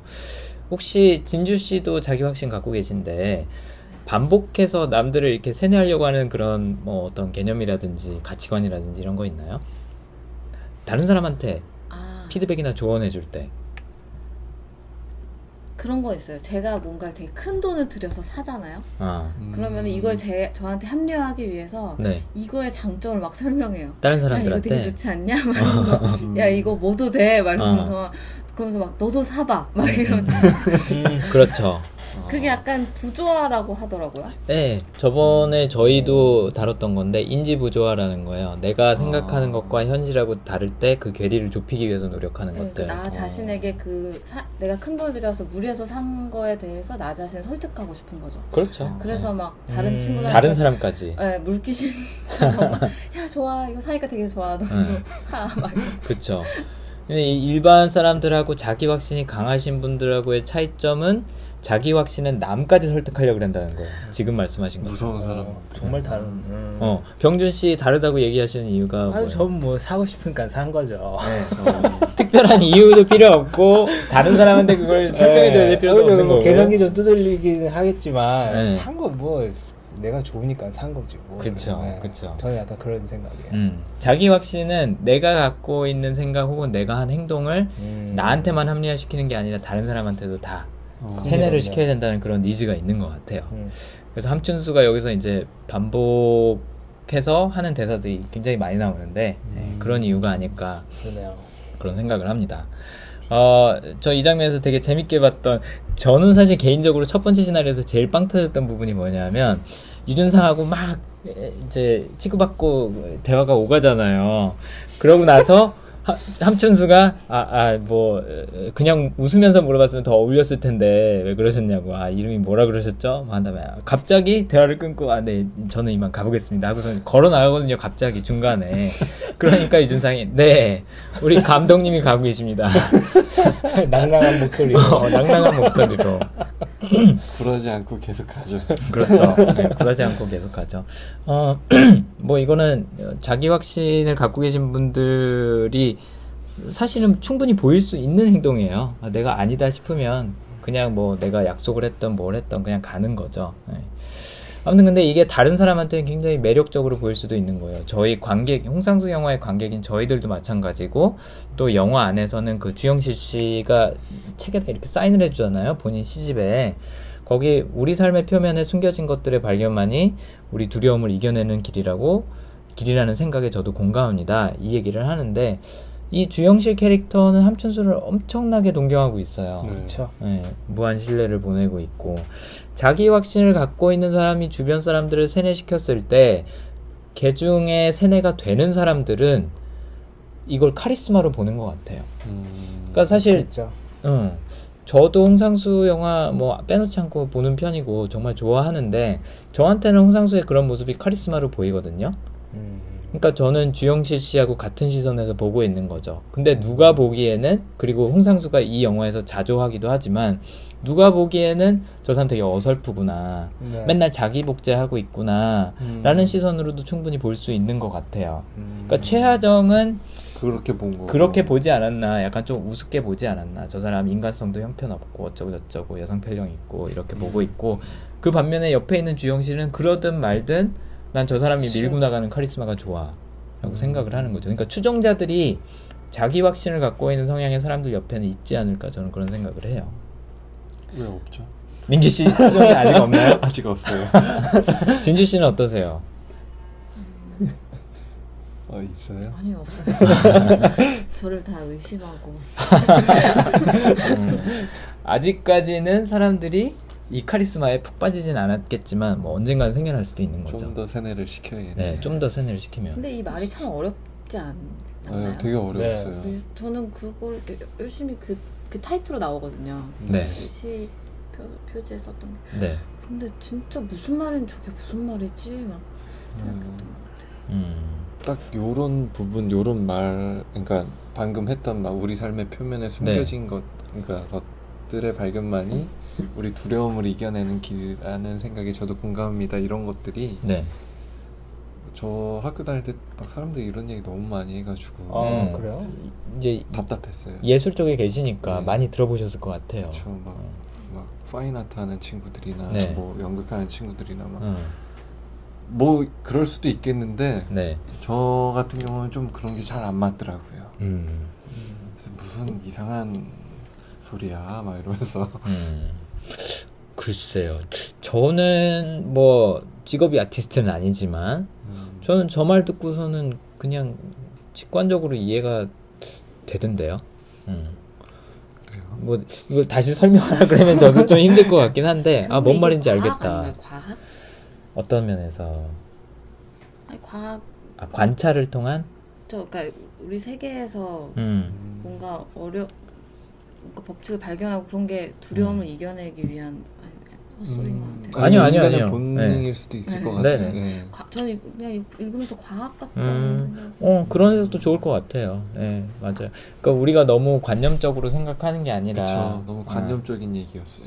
그러니까, 그러니까 너무 예. 추상적으로 얘기를 했어요. 저 같은 경우는 좀 더 이제 구상적으로 좀 네. 얘기를 좀 해줬으면 좋겠는데 음. 항상 보면은 이제 아티스트들은 되게 추상적으로 얘기를 많이 하더라고요. 그렇죠. 메시지의 형식 자체는 굉장히 추상적이긴 한데 어, 전달하고자 하는 바는 지금 진주 씨가 말씀하신 것처럼 좀 과하게 접근해 있다는 생각도 어, 충분히 가능할 것 같아요. 네. 그러니까 어쨌든 어, 뭐 굳이 풀어서 얘기하자면 이런 것도 되지 않 되지 않을까요? 그냥 걱정만 하고 있지 말고 음, 네삶 속에서 답을 찾아봐라. 뭐 음. 뭐가 문제인지, 뭐가 가능한지, 뭐는 불가능한지 그걸 알면 어, 두려움이 없어질 수 있다. 뭐 이런 얘기일 수도 있을 것 같아요. 참고로 저는 개인적으로 신조처럼 얘기하는 것 중에 하나가 그런 게 있어요. 인간의 두려움은 미지에서 나온다라는 얘기를 저는 사람들한테 아, 많이 해주거든요. 네. 맞아요. 무슨. 얘기냐면 어, 사람이 이 칠흑 같은 어두움을 두려워하는 이유도 앞에 뭐가 있는지 몰라서예요. 그렇죠. 어, 사람들이 걱정을 많이 하는 이유도 미래에 뭐가 일어날지 몰라서고요. 죽음을 두려워하는 이유도 죽은 후에는 어떻게 되는지 모르니까거든요. 음, 그런 의미에서 모르는 것들을 좀 연구해서 알아가 봐라. 약간 그런 메시지가 아니었나. 네. 예전에 또 글을 봤었는데 이제 사스가 터졌을 때인데 네. 거기에서 이제 의료진들이랑 막 그런 정치 있던 사람들이랑 음. 제일 먼저 했던 게 음. 이름을 짓는 거였어요. 아, 그러니까 사람들이 그렇죠. 이름을 모르면은 막 죽어가면은 막 무서운 거예요. 근데 그쵸. 이제 얘가 사스다. 응, 응. 우리는 이거를 해결해 보겠다라고 그쵸. 이제 방송을 하면 이제 사람들은 응. 안도감을 갖는다고 하더라고요. 그렇죠. 어, 네. 어? 함춘수. 김춘수. 김춘수 시인의 꽃이 그 이름에 관련된 거잖아요. 아, 아, 이름을 붙여주니까 음. 그게 이제 의미 있는 존재가 아, 됐다. 또 거기 또 음. 맞네요. 네, 아, 혹시 그거랑 연관성이 있으면, 네, 홍상수 감독님, 연락 한번 부탁드립니다. 네. 아무튼 어쨌든, 지금 말씀하신 게 그런 개념이잖아요. 이름을 붙여놓으니까 이건 익숙한 네. 존재가 되고, 친숙한 존재가 되는 거죠. 그 두려움이 이제 사라지는 거죠. 그렇죠. 뭐라도 어쨌든 내가 조금 알아갔으니까. 음. 뭐 그것도 말이 되는 것 같네요. 어찌됐든 간에 자기 확신을 갖고 있는 사람들은 음, 그 관점에 동의하는 사람들에게 매료되는 사람들에게는 엄청난 카리스마를 갖고 있는 사람으로 보일 수 있을 것 같아요. 그래서 여기서 영화에서도 매니아층이 생기는데 그 중에 하나가 이 시인인 주영실 씨. 그 다음에 이제 그 영화제 스텝 중에 한 명인 연보라 씨. 연보라 씨도 엄청난 팬이거든요. 이 함춘수 감독의. 왜 심지어 뭐 어떤 장면으로 이제 끝나냐면 첫 번째 시나리오에서 어, 이런 지금 저희가 얘기한 뭐 우리 삶의 표면에 숨겨진 것들의 발견만이 이, 이게 이제 시집에다 써준 거죠 주영실 씨가 이거 읽자마자 고화성 캐릭터한테 똑같이 얘기를 해줘요. 네. 헤어지면서 너는 이렇게 살아라 음. 조언해주면서 하죠. 근데 스티브 잡스가 제 생각에는 자기 확신이 있을 것 같은데 이 사람이 했던 행동하고 굉장히 비슷한 게 지금 뭐냐면 남이 얘기한 것 중에 취할 만한 게 있으면 바로 자기 걸로 만들어 버려요. 아, 그랬죠. 음. 그러니까 소스가 어딘지 상관없이 이건 그렇죠. 내게 되는 거예요. 그 다음부터 내 머릿속에 입력된 순간부터 이건 내 거예요. 맞아요. 내 입으로 다시 나오기 시작하면 이건 내 거예요. 저도 약간 그런 것 같아요. 그런 경향이 네. 있으신 것 같아요. 네. 음. 그 인용을 좀 많이. 인용을 많이 얘기할 하시는 때 편이에요. 이제 남 설득할 때 이제 많이 쓰죠. 클라이언트 설득할 때 네. 음. 어디서 들은 거 이제 막 다 네. 얘기하고 어. 마치 내 생각인 것처럼. 그쵸. 어. 그게 안, 안 좋은 건지 좋은 건지 모르겠지만 음. 뭐 좋은 거 나쁜 거를 네. 떠나서 어쨌든 자기 확신을 갖고 계신 분들이 공통적으로 네. 신뢰를 주려고 되게 노력을 많이 해요. 막 그쵸. 남한테. 어. My way is my way and your way가 되는 거죠, 네, 그렇죠? 그쵸. 너의 길이기도 하다라는 얘기를 해주고 싶은 것 같아요. 음. 그러다가 이제 제대로 된 사람 만나면 이제 허점이 막 다 보이고 음. 아, 갑자기 막 작아지고 다시 재정비해야 돼요. 네, 시인과 농부에서 최하정 씨가 그 역할을 한 거죠. 그렇죠. 그래서 네. 되게 최하정 씨 봤었을 때 아, 참 얄미웠어요. 아니, 얄미운 거보다도 야, 저런 사람 만나면 안 되겠다. 안 되겠다. 참 날 무너뜨리겠다. 막 이런 생각을 좀 많이 했던 것 같아요. 아, 그렇구나. 진주 씨는 본인한테 굉장히 치명적인 유형의 사람들 혹시 갖고 계신가요? 지금 이제 민규 씨가 말씀하신 것처럼 난 이런 사람 만나면 너무 뭐 불안하다든지 아니면은 막저저 아니 그렇게 무서운 사람은 없는 것 같아요. 아 그런 것 같아요. 아, 자기 확신 갖고 있는 분들은 어, 무서울 게 없, 없다고 얘기하시는 분들이 꽤 많이 있어요. 저를 막 가르치려고 한다든지 음. 이런 사람 좀 무서워요. 어, 그렇죠. 자기 확신을 위협하는 거거든요. 그게. 그렇죠. 싫어요. 내가 갖고 있는 가치관과 생각과 의견이 뭐가 됐든 간에 음, my way is the right way인데 그쵸? 내 길이 곧 길인데 그거를 바꿔 놓으려고 하거나 아니면 그게 아니라고 하는 사람을 만나면 굉장히 위협적인 거죠 그게 음, 그런 것 같아요. 그런 것 같아요 좋습니다 아, 첫 번째 시나리오 안에서의 희정 모습 한번 들어가 보죠 어, 공감이랑 책임이라는 음, 성향이 있- 있다라고 예상을 했었는데 굉장히 상냥하고 밝아요. 처음에 봤을 때는. 근데 그 뒤에는 상처도 있고 두려움도 있고 불안함도 있고 또 굉장히 감성적이고 네, 그런 캐릭터인 것 같습니다. 참고로 공감을 갖고 있는 분들이 감성이 굉장히 발달이 돼 있거든요. 그래서 그걸 스스로 아 내가 이런 감정이구나라는 걸 느끼는 것도 좋아하고 또 그걸 어떤 결과물로든 표현해내는 걸 즐겨 하는 편이에요. 아까 말씀드린 것처럼. 그다음에 책임은 어, 뭐, 이제 두 번, 두 번째 시나리오랑 첫 번째 시나리오랑 굉장히 에, 이제 대비가 많이 되는 부분이 있는데, 두 번째 시나리오에서는 희정이가 춘수한테 잠깐만 기다려, 이제 마지막 장면에서 잠깐만 기다려, 내가 우리 엄마 잠들고 나오면, 잠들고 나면 내가 다시 나올게 라고 얘기하는 장면이 있는데, 첫 번째 시나리오에서는 그 거짓말을 못 해요. 음, 그러니까 첫 번째 시나리오에서의 희정은 솔직한 사람이고 또 솔직하지 않은 사람을 굉장히 싫어하거나 혐오할 수밖에 없어요. 책임이라는 성향이 그렇거든요. 책임이라는 성향은 솔직한 사람 좋아하고 솔직하지 않은 사람, 자기 의무 다하지 않는 사람을 굉장히 싫어해요. 근데 마침 첫 번째 시나리오에서의 참수 아, 아니 첫 번째 시나리오에서의 에, 함춘수가 솔직하지가 못하죠. 그렇죠? 굉장히 치명적인 음, 실수였던 거예요. 음. 복례당 네 처음 들어가기 시작하면 어, 예, 희정이가 그런 얘기를 하죠. 정말 함춘수 감독님 맞으세요? 라고 물어봐요. 근데 맞다고 얘기하고 부터는 함춘수가 막 본인도 스스로 자랑스러워하기 시작하거든요. 이제 그 기분에 전염이 돼서 자기도 막 업이 돼요. 네, 그게 굉장히 대조가 많이 되죠. 두 번째 시나리오랑은. 그래서 차 마시러 가자니까 어 대단하신 감독님이랑 차 마실 수 있는 제가 영광이죠. 이러면서 어, 급 공감하면서 우호적이 되고 또 본인도 막 설레기 시작하죠. 함춘수가 설레니까 본인도 설레는 거예요. 어. 그래서 카페에 가서 얘기를 하면서 아까 얘기한 것처럼 어, 그, 자기는 그림을 그린다. 근데 매일매일 조금씩 그린다. 그러면서 무슨 얘기를 하냐면, 저 매일매일 조금씩 하거든요. 저랑 약속한 거라서 제가 지켜야 되는 루틴 같은 거라서 하는 거예요. 약속을 안 지키면 망할 것 같아요.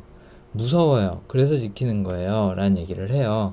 이런 약속 지키는 거, 스스로에 대한 약속이든 타인에 대한 약속이든 지키는 걸 굉장히 중요시하는 게 책임이라는 성향이거든요. 네, 키워드 중에 하나예요. 약속이나 루틴이라는 게.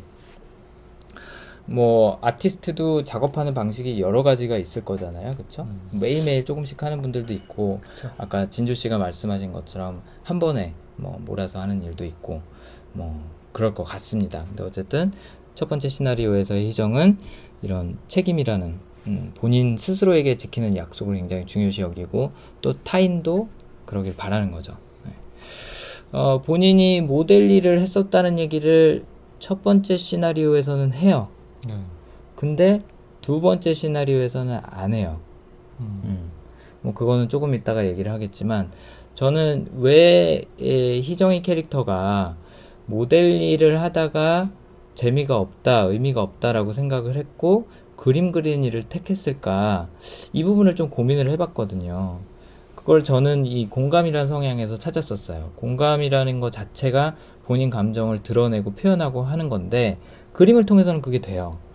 그래서 본인이 그림 좋아하는 이유를 설명할 때 어, 아무 이유 없이 할 수 있는 일, 뭐 순수한 일 그런 게 좋아요. 뭐 내가 느낄 수 있고 살면서 느끼는 거 매일 확인하고 또 확인하고 뭐 그렇게 지내는 것 같아요. 멋있는 것 같아요. 꽤 쾌감이 커요. 이런 대사를 하거든요.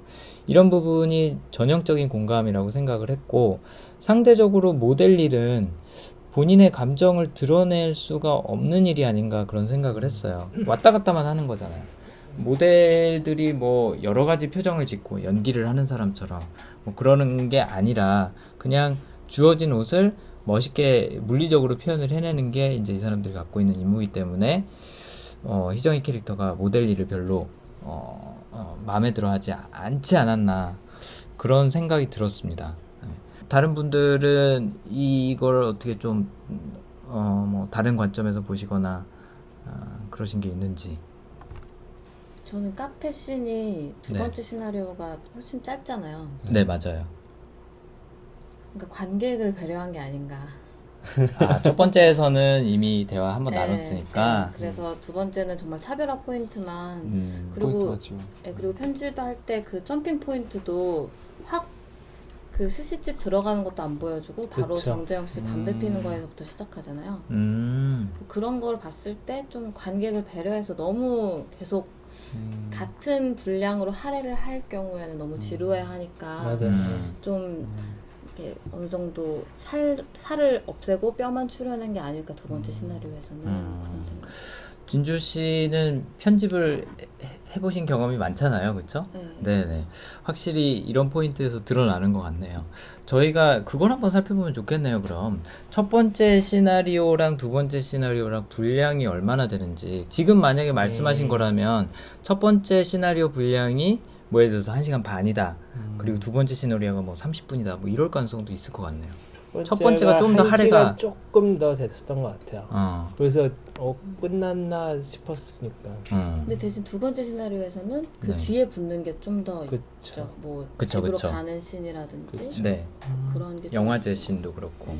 네. 두 시간짜리 영화. 어, 음. 두 시간짜리 영화인데 이제 그 음. 비중이 얼마나 되는지 그게 이제 궁금한 거예요. 뒤가 짧겠죠. 음. 그거 한번 제가 체크해보고 알려드리도록 하겠습니다.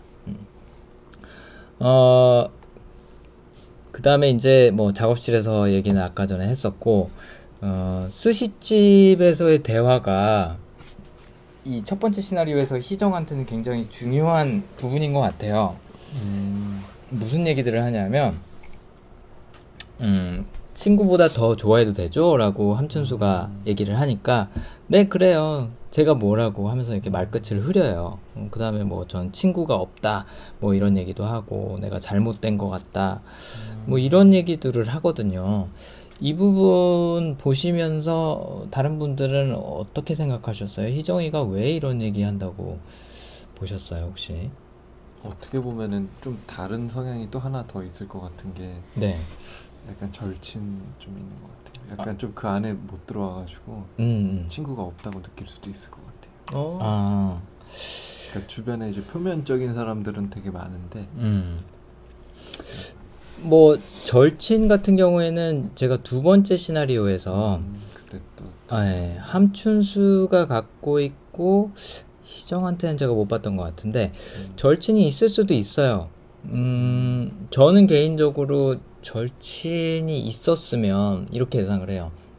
참고로 절친이라는 건 깊고 좁, 좁은 관계를 이제 음, 추구하는 건데 어, 친구가 정말 내 동반자다라고 얘기할 수 있을 만큼의 깊은 사이인 친구가 네. 못해도 한 명은 있지 않았을까. 그러니까 절친이라는 성향 갖고 있는 사람한테 친구가 없는 거는 거의 불가능이 아닐까. 아 그래요. 만약에 친구가 없었으면 삶의 의미가 없는 거죠. 어, 어떻게 보면. 또 왜 또 거기서 왜 또 그게 느껴졌었냐면 이제 네. 결혼했다고 얘기했을 때 표정 안 좋아지잖아요. 그쵸. 절친이 될 것 같았는데 네. 그게 이제 빗나간 거죠. 빗나가니까, 음, 그럴 수도 있을 것 같아요. 음. 근데 아무튼, 뭐, 절친이 강한지는 모르겠는데, 제 예상으로는 만약에 강했다고 하면, 있어. 네. 정말로 모든 걸 털어놓고 얘기할 수 있는 친구들이 있지 않았을까. 네, 그런 생각이 듭니다. 어, 저는 책임이 여기서도 드러나지 않나 싶었어요. 그러니까, 책임 갖고 있는 사람들이, 어, 어떤 일에 대한 책임뿐만 아니라 타인에 대한 책임을 지는 것도 굉장히 어, 꺼려 해요. 그러니까, 음. 누군가를 책임지는 존재가 되는 거를 별로 네. 어, 달가워하지 않죠. 왜냐면 그 무게가 너무 무거우니까. 음, 그래서 책임이라는 성향을 갖고 있는 사람은 책임을 맡으면은 그걸 완수해내지만 그걸 완수해내기까지 본인이 얼마나 많은 부담감을 갖고 있는지 알고 있기 때문에 책임 맡는 것 자체를 처음에는 좀 음. 거부를 하거나 피하는 경향이 커요. 그렇기 때문에 사람도 내가 누군가의 친구가 되면 내가 해야 될 의무가 있고 그렇기 때문에 그런 것들이 굉장히 무겁게 다가오지 않았을까. 그래서 정말로 친한 친구들을 만드는 게 어렵지 않았을까. 그런 생각이 들었거든요. 만약에 희정이한테 책임이라는 게 원래부터 있었다고 하면. 음, 그런 생각이 들었습니다. 왜냐하면 내 사람이 되면 챙겨줘야 되잖아요. 그죠. 무거운 거죠, 그게 굉장히. 음, 진주 씨는 혹시 이 장면 보시면서 뭐 드셨던 생각 있나요? 김민 씨가 정말 매력적이다. 음. 아, 이 얘기 할 때? 네. 음. 아, 그리고 그렇게 막 목소리가 너무 예쁜 거예요. 물론 네. 취해서 막 하는 물론 음. 거기 실제로도 술을 드셨을 것 같긴 한데. 그 아마도 그랬겠죠, 네, 홍상수는. 근데 네. 약간 여자분들 중에 술을 마시면 되게 애교가 많아지는 스타일인데 음, 그게 벼- 그렇게 밉지 않은 그래서 음. 굉장히 매력적이라는 생각을 했어요. 음. 배우고 싶다. 음. 배우고 싶다. 어, 저도 이 장면 보면서 김민희 굉장히 매력적이라고 네. 생각을 했었거든요. 근데 영화 끝나고 나서 홍민규 씨가 저한테 그러셨죠. 저런 스타일 내가 주변에서 너무 많이 봤다.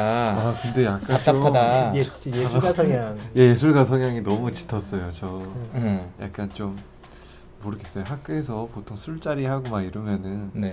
비슷하신 분들이 좀 있었던 것 같아요. 음. 그때 저한테 어떤 표현을 말씀을 해주셨는데 어떤 류의 사람들이다라고. 어 이게 뭐 정확하게 규정 지을 수는 없지만 네. 약간 좀 어떻게 보면은 네. 이런 분들 보면은 자기 자신을 잘 이렇게 규정하지 않고 약간 좀 그런 사람들이 좀 되게 큰 것 같아요. 그래서 좀 누군가가 딱 나타났을 때 확 기대고 약간 어. 좀 그런 게 좀 보이더라고요. 음, 그러니까 불안불안하니까 약간 음, 음, 음. 심리 상태가 불안불안하니까 음. 좀 그런 것들을 좀 많이 보이는 것 같아요. 그쵸.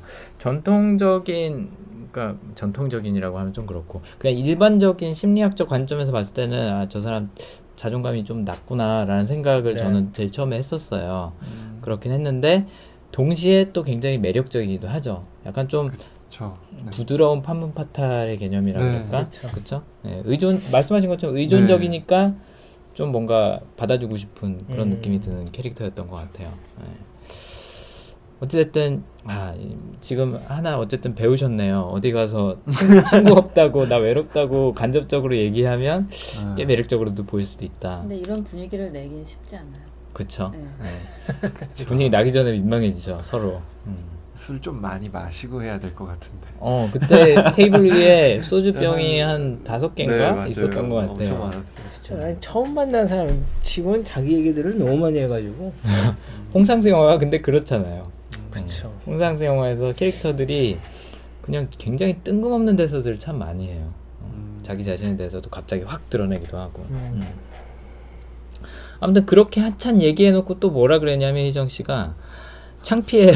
그렇게 보지 마세요. 진심으로 얘기하는 거니까 제 마음이 그런 게 아니라고요 지금 막 그러면서 음, 막 정재영이 막 이글이글 거리는 눈빛으로 그죠? 보니까. 네. 아 정말 부담됐어요 제가 어, 음, 맞아요. 음. 그런 그런 장면 보면서 민망하시죠, 그렇죠? 아, 아, 너무 네, 아우 맞아요. 음. 이 부분에서 저는 어, 이정이 캐릭터가 갖고 있는 공감이 여기서 드러난, 드러난 게 아닌가. 그러니까 공감이라는 거는 감정을 느끼고 표현하는 것도 좋아하지만 내 감정이 타인한테 온전히 전해졌으면 좋겠다는 생각을 하거든요. 그 기대치를 갖고 있는 거죠. 그렇기 때문에 어, 내가 지금 이런 얘기들을 하는 게 뭐 좋은 유혹의 기술이기는 하지만 사실은 정말로 친구 없다는 얘기를 하고 있었던 거고 또 이런 사람들 또 외로움을 되게 잘 그쵸. 왜, 아, 잘, 네. 많이 보셨죠. 그쵸? 외롭지만 지금 그래서 내가 너랑 자러 가고 싶다라는 얘기를 한 건 아니었거든요. 그쵸. 그건 아니죠. 근데 이제 함춘수가 그런 눈으로 바라보니까 아, 그게 굉장히 부담스럽고 약간 실망감도 들고 어, 배신감도 들고 하지 않았을까 그런 생각이 들더라고요. 네. 그러니까 공감을 갖고 계신 분들은 서로 감정에 그야말로 핀트가 어긋났다고 하는 순간 굉장히 실망하세요.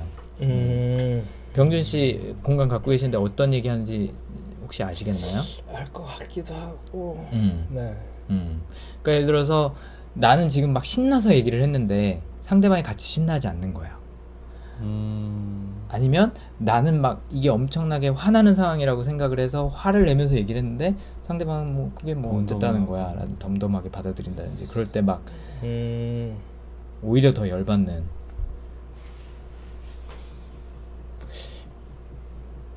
저 음. 근데 모르겠어요 저는 막 공감을 요구하는 편은 아니에요 어 음, 그건 그런 것 같아요 네. 음, 옆에서 지켜보기에도 전 그냥 예. 얘기하는 건 아마 그냥 약간 뭐야 대나무 숲 같이 그냥 음. 아, 나 이런 일이 있어서 그냥 그냥 그냥 털어놓기 네, 그 정신과 의사한테 그냥 상담할 때 그냥 얘기할 때가 있어서 얘기할 때가 필요해서 얘기하는 거잖아요. 그 정도인 것 같아요. 저는 음. 공감을 요구하진 않고 근데 상대방이 얘기하면은 뭐 공감을 하려고 노력하는 편이죠. 어 맞아요 맞아요 병준 씨도 호응 굉장히 잘해주는 편이에요 네, 어. 그러다 집중력 잃으면 그냥 그냥 뭐 리액션만 하고 아, 정말 재미없는 얘기인데 그래도 어. 아 그래 반복하다가 뭐 상대방이 오히려 화내죠. 어. 건성건성으로 아니면 그 화내는 사람이 공감인가 보네요. 네. 그럴 수도 있죠 네, 내가 건성건성 대답하는 순간 화내면 어 그럴 수 음. 있어요 맞아요 그 사람들 공감일 수 있어요 음. 음. 맞아요. 그렇습니다. 아무튼 어, 본인이 지금 그런 얘기를 하는 게 아닌데 자러 가자는 얘기를 하는 게 아닌데 정재영이 그런 눈빛으로 바라보니까 실망하는 눈치를 보입니다. 네. 아 그 다음에 이제 또 시인과 농부로 넘어가죠. 어, 넘어가서 어, 김민희가 아, 정재영이 유부남인 걸 알고 화를 내고 이제 한쪽 쪽방에 들어가서 잠깐 엎드려 있다가 정재영이 와서 이제 막 말을 거니까 아, 이런 얘기를 해요. 감독님 나한테 왜 이러세요? 어, 그 전까지 했던 행동이나 태도가 이제 180도 바뀐 거죠. 사실 근데 이거는 어떤 성향을 갖고 있느냐도 있겠지만 누구라도 아마 이랬을 거예요. 신뢰가 그쵸? 깨졌죠. 예, 신뢰가 깨졌죠. 음. 근데 책임이라는 성향이 있는 사람한테 솔직하지 못하다는 건 정말 인간 이하의 행동이거든요. 그러니까 책임감이 없는 거예요. 대인 관계에서 책임이라는 거는 어, 서로에게 진솔한 거, 솔직한 거기 때- 때문에 예, 정재영이 한 행동은 납득할 수가 없는 거죠. 그래서 이제 화를 내요. 버럭하면서 감독님 나한테 왜 이러세요? 그래서 책임을 갖고 있는 희정이한테는 좀 더 크게 다가오지 않았을까 음, 그런 생각을 합니다. 아 여기 책임을 갖고 계신 분이 계시면은 이 얘기를 좀 제대로 해주실 수가 있을 텐데 아쉽네요. 네. 어, 아무튼 그렇습니다. 그다음에 또 어디서 책임이 드러나냐? 희정이 집 앞가 집 앞으로 이제 갔을 때 어, 이제 엄마가 나오죠, 그렇죠? 윤여정 씨가 나와갖고 어, 어, 뭐, 뭐 어디 있다 오냐, 뭐 왜 왜 술 마셨냐, 막 아니 술 마셨냐가 아니라 너 술 마셨니? 막 이렇게 물어보는데 희정이가 굳이 안 해도 될 얘기나 디테일들을 다 음. 얘기를 해줘요 엄마한테. 그렇죠. 예. 그러니까 여기서도 책임이라는 걸 확인할 수가 있는 거예요. 그러니까 상대방이 솔직하길 바라지만 나도 상대방한테 솔직해야 된다라는 책임감, 의무감을 갖고 있는 거죠. 그래서 뭐 감독이랑 있었다는 얘기, 술 마셨다는 얘기, 솔직하게 다 얘기를 해요. 근데 두 번째 시나리오에서는 정반대죠. 네. 엄마한테 거짓말해요. 어, 어, 감독이랑 있다 온 것도 그렇고 뭐 담배 폈다고 얘기하고 담배 피지도 않고 음, 그런 얘기들을 합니다. 어, 저희도 홍상수 감독이 한 방식이랑 비슷하게 어, 분량을 좀 첫 번째 시나리오에다 많이 할애를 했고 두 번째 시나리오에서는 조금 예, 어, 관객들을 배려해서 휙휙 지나가야 될 것 같네요. 네. 두 번째 시나리오. 어, 일단 아까 어, 진주 씨가 정리를 굉장히 잘 해주셨는데 어, 좀 구체화된 것 같다. 여기서는 뭔가 정의가 되고 범위가 정해지고 어, 한것 같다라는 얘기를 해주셨어요. 음. 두 번째 시나리오의 가장 큰 차이점은 스시집에서 본인이 유부남이라는 거를 밝힌다는 거. 그쵸? 그거 이후로 이제 많은 것들이 달라지는데 그 이전에도 그런 힌트들이 조금 보입니다. 예, 그래서 그 어, 상황들이랑 성향이랑 한번 맞춰보죠.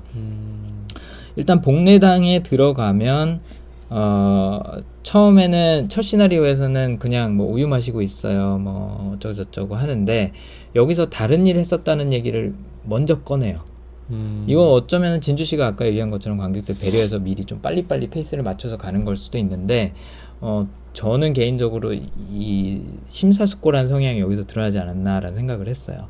심사숙고는 항상 리스크를 생각하는 사람들이거든요. 위험을 생각하고 음. 걱정하고 그렇기 때문에 모르는 사람한테는 신뢰를 전혀 할 수가 없어요. 근데 일단 안다 그러면 거기서부터는 신뢰가 가는 거죠. 근데 함춘수 감독이라는 걸 알고 나서부터는 이 사람이 이제 막 자기 얘기를 하기 시작하는 거예요. 원래는 카페에서 털어놨던 얘기들을 복례당에서 이미 다 끝내버리죠. 네. 그래서 카페에 음, 카페에 갔더니 어, 첫 번째 대화에서는 막 어 아니에요 뭐 어쩌고 저쩌고 막 이런 식으로 얘기를 했었는데 두 번째 시나리오에서는 정재영이 커피를 권하니까 김민희가 아니요 싫어요 우선 딱 잘라서 얘기하거든요.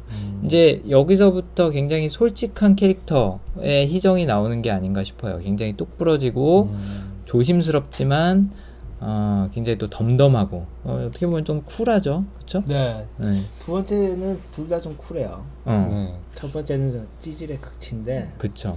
한 사람은 찌질하고 한 사람은 좀 약간 뭐, 뭐- 뭐라고 설명해야 될까요? 희정이 캐릭터 첫 번째 의존적인 그런 네. 거를 뭐라고 정의를 하면 좋을까? 단어가 갖는 의미는 상관이 없는 걸까요? 네. 어찌됐든 간에 느낌. 네 그런 느낌. 어, 두 번째 시나리오에서 두 캐릭터가 쿨한 이유가 저는 개별화라는 걸 공유하고 있기 때문에라고 생각을 했어요. 그러니까 공감이라는 성향은 본인의 시점에서 어, 모든 걸 바라보는 거거든요. 바라본다기보다는 사실은 그냥 느끼고 있어요. 공감이라는 거는 항상. 근데 개별화는 상대적으로 뭐냐? 3인칭 관, 관- 어, 시점에서 관찰을 하는 사람들이에요. 그러니까 객관적으로 보려고 굉장히 많이 노력을 하는 사람들인 거죠. 근데 두 번째 시나리오에서 저는 함춘수도 개별화를 갖고 있고, 그 다음에 희정이도 개별화를 갖고 있다라는 생각을 했어요. 그래서, 어, 그, 수원화성 앞에 있는 카페에서 얘기할 때도 굉장히 쿨하게 대답하고 빨리 대답하고 넘어가죠. 그쵸? 음, 뭐, 대화 페이스 자체가 굉장히 빨라요. 그 다음에, 뭐, 그, 야, 이게 작업실에서 대화인가? 아, 작업실 전이구나. 카페에서 얘기할 때 함춘수가, 어, 희정 씨 예쁜 것 같아요. 라고 하니까, 감독님은 참 솔직하신 사람 같아요. 근데 저 하나도 안 예뻐요. 이렇게 얘기를 하거든요. 어. 그러니까 본인은 본인도 본인을 굉장히 객관적으로 바라보는 거죠. 물론 객관적으로 봐도 솔직히 이뻐요. 김민희는 그렇긴 하지만 객관적으로 나 그냥 평범한 사람이에요라고 얘기를 하는 거죠. 그랬더니 함춘수가 뭐라고 받아치냐면 예쁜데 자기를 모르시는구나라고 얘기를 해요. 그쵸. 음. 함춘수도 굉장히 개별화가 어, 크다고 볼 수 있을 것 같아요. 아니면 희정 캐릭터가 좀 자존감이 낮아서 그럴 수도 있죠. 어, 자, 예, 자기 맞아요. 이쁜 거 모르는 그렇죠. 사람 중에 그런 사람들이 더, 더러 있는데 그렇죠. 아까 그뭐뭐 친구 이상으로 좋아해도 돼요. 뭐 그래요. 제가 뭔데 뭐 친구 네. 없어요 하는 대화처럼 자존감이 낮아서 그럴 가능성도 제가 봤을 땐 부단한 것 같아요. 아니면 진짜 겸손 떠는 걸 수도 있고. 음, 겸손한 걸 수도 있고. 근데 이 개별화라는 특성 자체가 어 거짓말을 잘 못해요. 그러니까 책임이 거짓말을 못하는 거랑 좀 다른 게 뭐냐면 음, 그냥 입에 발린 이야기 그런 얘기를 잘 못해요. 자기를 일부러 낮추고 뭐 남을 일부러 높이고 이런 거 잘 못하는 거죠. 음.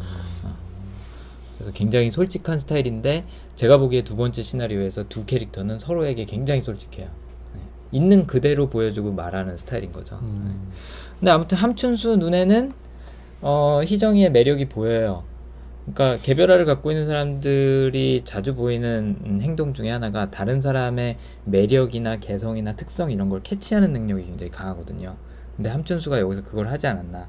그리고 이따 가서 이따 끝에 가서도 얘기할 거지만 희정이 함춘수한테 느꼈던 매력이 이 부분이 충족이 돼서 그렇지 않았을까 저는 그런 생각도 해봤어요. 그러니까 나의 독특한 매력, 그러니까 독특한 매력이라고 표현할 수 있지만 반대로 어, 나의 어, 뭐 유별남까지도 좋아해주는 사람, 음. 또 그걸 알아봐주는 사람이기 때문에 좋아하지 않았을까 음. 그런 생각도 했었거든요. 네. 아무튼 굉장히 솔직하게 빨리빨리 대화들이 넘어갑니다. 네.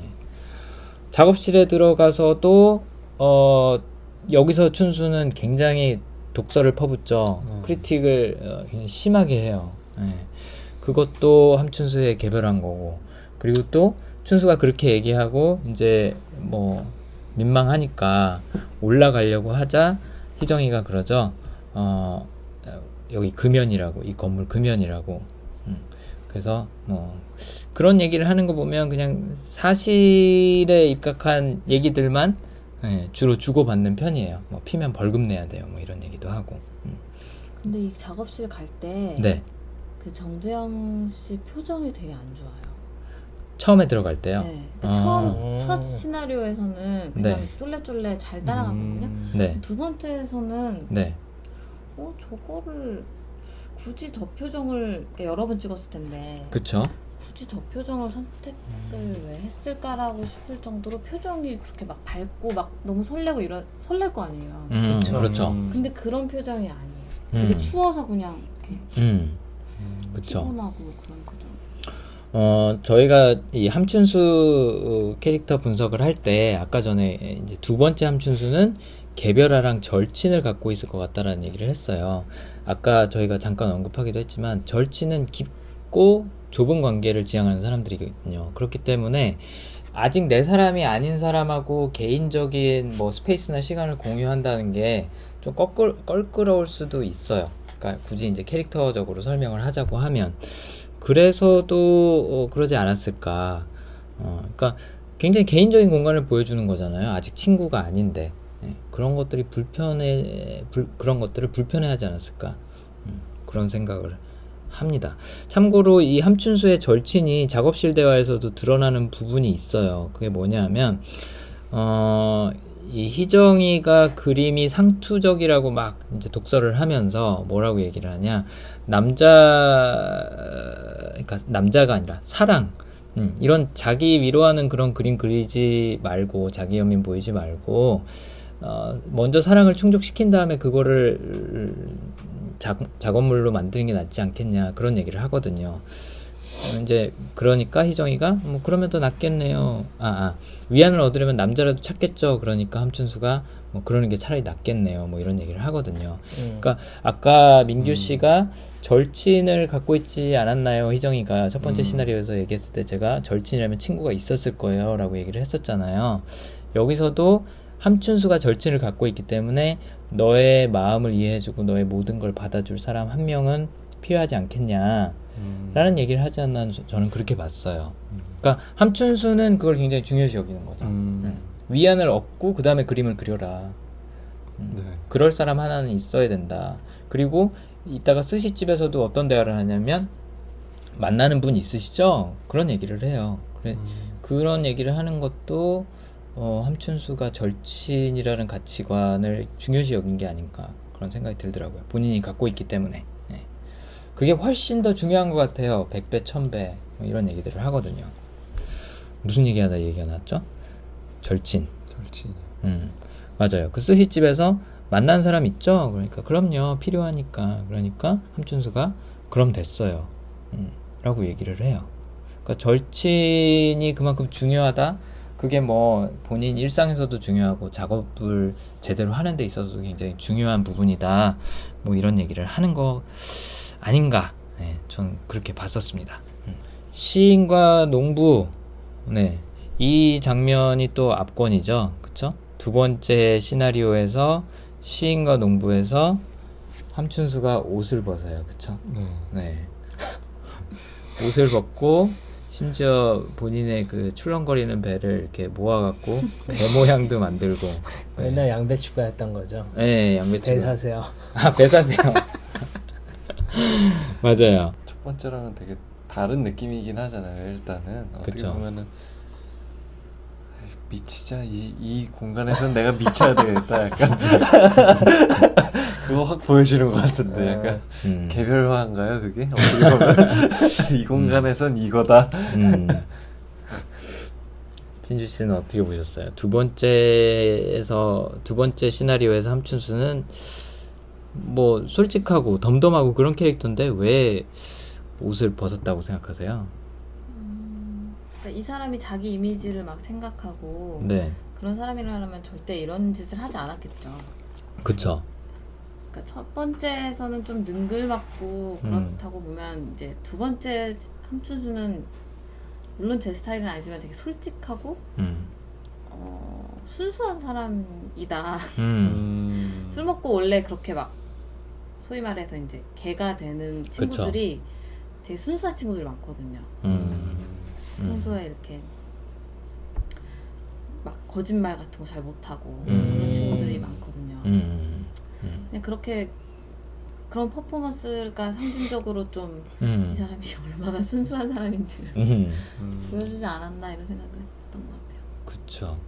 음, 네, 민규 씨. 아니 그래서 그런지 약간 네. 좀 이게 뭐 이렇게 블로그 같은 거 좀 보면은 네. 여자분들이 포스트한 것 중에서 뭐 첫 번째보다 두 번째 스토리가 더 예, 예쁘고 아름다웠다라는 그쵸. 얘기를 많이 하더라고요. 음, 근데 네. 어떻게 보면은 다 까고 막 네. 보이는 거는 안 예쁠 수도 있는데 그쵸. 그 순수함 때문에 그게 예뻐 보이는 어. 것 같아요. 제가 음.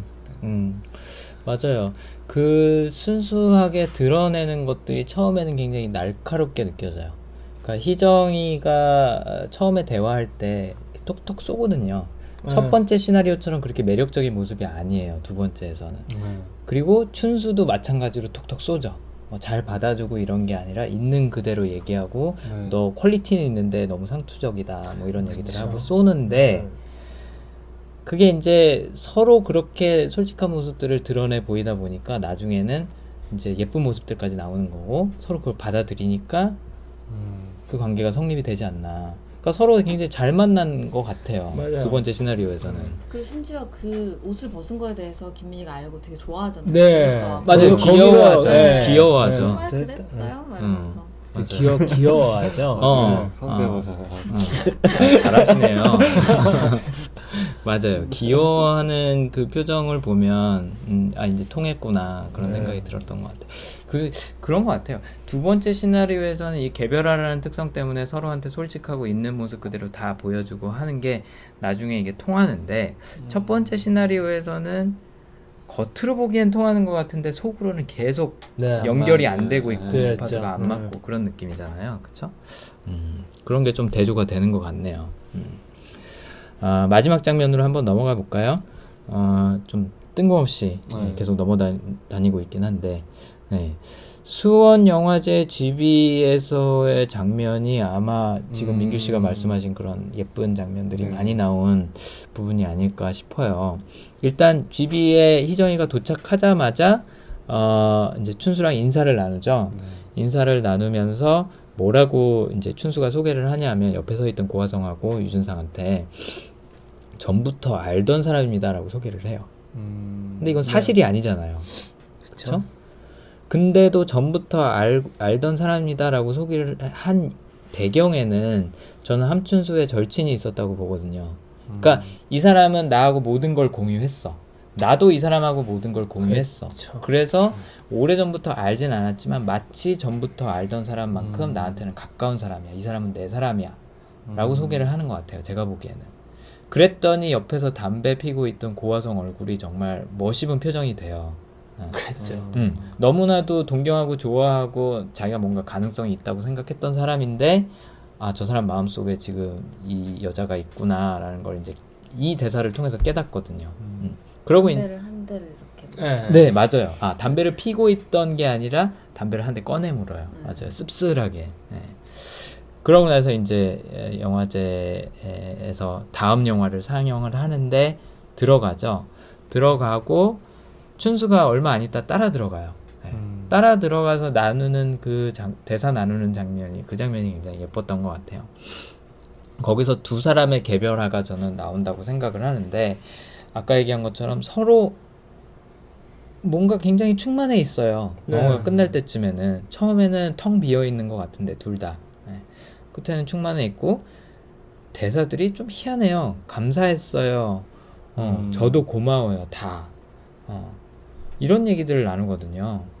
저는 여기서 아까 얘기한 것처럼 희정이는 자신의 그런 독특한 면, 유별난 면까지 예쁘게 봐주고 사랑해주고 한 춘수가 너무나 고마운 거고 춘수도 마찬가지로 어 솔직하게 뭐 결혼했다고 얘기도 하고 결혼하자고 말도 꺼내고 굉장히 사실은 이거 어 뭐라 그럴까 기분 나쁠 수도 있는 말이거든요. 얘- 이 사람이 나를 얼마나 가볍게 여기길래 이런 얘기를 그렇죠. 할까 할 수 있는데 그러기보다는 반지를 계속 끼고 있잖아 이정이가. 네. 어 스시집에서 끝 끼기 시작해서부터 끝까지 계속 끼고 있어요. 영화제 그 이렇게 영화 보면서 이- 일부러 이렇게 보여주거든요. 얼굴에다 대고 나 반지 끼고 있다고. 그런 걸 보면은 어 본인이 보여준 솔직한 모습을 있는 그대로 다, 봐- 다 받아준 거예요. 춘수 입장에서도 희정이가 음. 뭐 시인과 농부에서 옷을 벗든 뭐 그렇게 어, 엉터리로 그렇죠. 프로포즈를 하든 다 받아준 거고 유부남인 사실도 받아준 거고. 이제 그런 면에서 둘 다 개별화가 서로 서로 개별화가 그게 충족이 되지 않았었나. 그래서 이렇게 고맙다 감사하다라는 대, 대사를 나누지 않나 그런 생각을 저는 개인적으로 했어요. 그 다음에 둘다 어, 서로 거짓말도 잘해요 이제 그 영어로는 화이트 라이라 그러죠 그렇죠 예, 하얀 거짓말이라 그러는데 개별화 갖고 있는 사람들의 특징이 거짓말을 안 하고 있는 그대로 얘기를 하지만 또 상황에 필요하다라는 판단이 들면 상황이나 사람에 맞춰서 이 거짓말이 필요하다라는 생각이 들면 또 그거는 잘해요.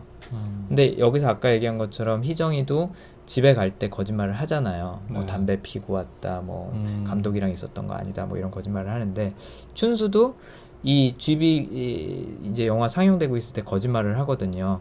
음. 어제 기다리게 해서 너무 미안해요라고 희정이가 얘기를 하니까 음. 함춘수가 아니에요. 저도 금방 갔어요. 너무 추워서 음. 그 얘기를 하는데 어 이전에 함춘수 그러니까 영화 전반부에서 함춘수라면 아마 이런 얘기를 안 했을 거라고 생각을 해요. 안 했을 거라고 생각을 하는데 이제 서로 통했으니까 음, 배려해 주는 거죠. 음, 음. 음, 그러지 않나 싶습니다. 아무튼 이 장면 굉장히 예뻤고 그 다음에 뭐 대화가 이렇게 왔다 갔다 해요. 뭐 감사해요라고 했다가 뭐 어제 잘 들어갔냐 뭐 음. 그런 얘기가 나왔다가 또 보고 싶었어요. 뭐 이 대화가 대사가 갑- 아쉬운 느낌이 계속 나요. 응. 그러니까 일상적인 대화를 나누다가 중간 중간에 그런 음. 마음들 자꾸 던져 넣죠. 음. 네. 그러면서 희정이가 뭐라고 얘기를 하냐면 감독님 영화 잘 볼게요. 앞으로 감독님 영화 다 볼 거예요. 그런 얘기를 하거든요. 어, 그냥 일반적인 관점에서 봤을 때는 충분히 할 수 있는 얘기지만 이전에 관찰했던 희정의 성취라는 성향이 여기서도 드러나지 않나 저는 그렇게 생각을 했어요. 제가 성- 아는 분 중에 성취를 갖고 있는 분이 어떤 책을 읽었는데 그 작가가 좋다. 그러면은 그 작가가 쓴 책을 다 봐요. 어, 영화가 좋다. 그 감독의 영화 다 봐요. 저도 좀 그래요. 좀 그러신 편이에요. 네. 하여튼 뭐든 끝을 봐야 되는 성향. 음, 더 많이, 더 높이, 더 빨리 올림픽 슬런 것처럼 해야 되는 성향이 성취인데 아까 첫 장면에서 성취를 보여줬던 게 희정이가 그 카페에서 수원 화성 앞에 있는 카페에서 어, 심심할 틈이 어딨어요. 어, 저 할 게 얼마나 많은데 뭐 저 그림도 그리고 공부도 하고 불어 공부하고 산책도 하고 심심할 틈이 없어요. 그랬잖아요. 성취를 갖고 있는 사람들이 자기 하루를 꽉꽉 채워넣거든요. 어, 그러니까 뭐든 하여튼 많이 하고 싶고 더 잘하고 싶은 사람들인 거예요. 근데 이제 그게 이 마지막 대사에서도 내가 상대방한테 감사를 표하는 방법, 어, 상대방을 추억하는 방법은 더 많이 하는 게 아닌가. 음, 그런 생각이 들었어요. 이게 만약에 다른 성향이었으면 또 다른 음, 칭찬이라든지 아니면 뭐 약속이라든지 해줬을 수 있는 거거든요. 근데 성취를 갖고 있는 사람이라서 나는 당신 영화를 다 보는 것으로 당신을 기억하겠다, 사랑하겠다라는 얘기를 한 게 아닌가, 음, 뭐 그런 생각을 했었습니다. 저는 약간 좀 둘이 아, 좀 어른 친구, 어른의 친구가 음. 생겼구나 음. 이런 생각이 좀 들었어요. 음, 그래서 좀더좀좀 쿨하다고 생각 이 음, 들었고. 음. 뭔가 키스를 하긴 했지만 불륜의 관계라기보다는 지금 병준 씨가 얘기하신 것처럼 서로를 잘 이해하고 네. 서로를 잘 수용할 수 있는 친구. 네, 호감도 있는데 그냥 좀 깔끔한 관계가 어. 좀. 뭐좀이 이후부터는 어쨌든 플라토닉인 거잖아요. 그죠. 네. 그렇죠. 음. 맞아요. 음. 그러니까 서로가 갖고 있는 굉장히 어, 남들이 보기엔 이상할 수도 있는 면 그쵸. 이런 것들을 잘 서로 수용해주는 그런 관계가 된 것 같다는 생각이 들어요. 음. 그게 이제 개별화를 갖고 있는 사람들이 자기 개성을 인정받고 싶어하는 부분이 큰데 네. 그걸 잘 인정을 못 받거든요. 웬만한 사람들한테는. 근데 음. 서로의 개성이나 유별난 면을 잘 인정해주지 않았나 그런 생각이 드네요. 음. 네, 뭐 진주 씨는 이 마지막 장면에 대해서 뭐 혹시 해주실 코멘트 있으신가요? 그러니까 첫 번째 시나리오보다 두 번째 시나리오가 네, 더 상황과 관계가 악화될 요소들이 있었어요. 그렇죠. 유부남인 음. 것도 어. 먼저 밝히고 음, 그 작품에 대해서도 혹평을 하고 그렇죠. 음. 사실 잘 보이기 위해서 막 사탕 발림 같은 얘기를 하고 그런 건 첫 번째 시나리오가 더 그쵸. 많았거든요. 그렇죠. 근데 결론적으로 두 번째 시나리오에서의 관계가 훨씬 의미 음. 있고 좋은 서로에게 좋은 기억이 되는 음, 그런 관계가 되잖아요. 음, 그래서 저는 그냥 그렇게 어느 정도 나 나에 대해서도 나도 누군가를 좀 규정해서 보고 싶고 나도 규정받고 싶어하는 그런 욕망이 있지 않나 사람에게 음. 그런 게 이제 이해의 토대가 되지 않나 그냥 규정하지 않고 뜬구름 잡는 얘기를 하는 것보다는 음. 어느 정도는 도식화된 그런 음. 거를 깔아놓고 관계를 설정하는 게 음. 좀 충만한 관계가 되지 않을까라는 생각을 이 결말을 결말의 이 음. 차이점을 보면서 했었어요. 어.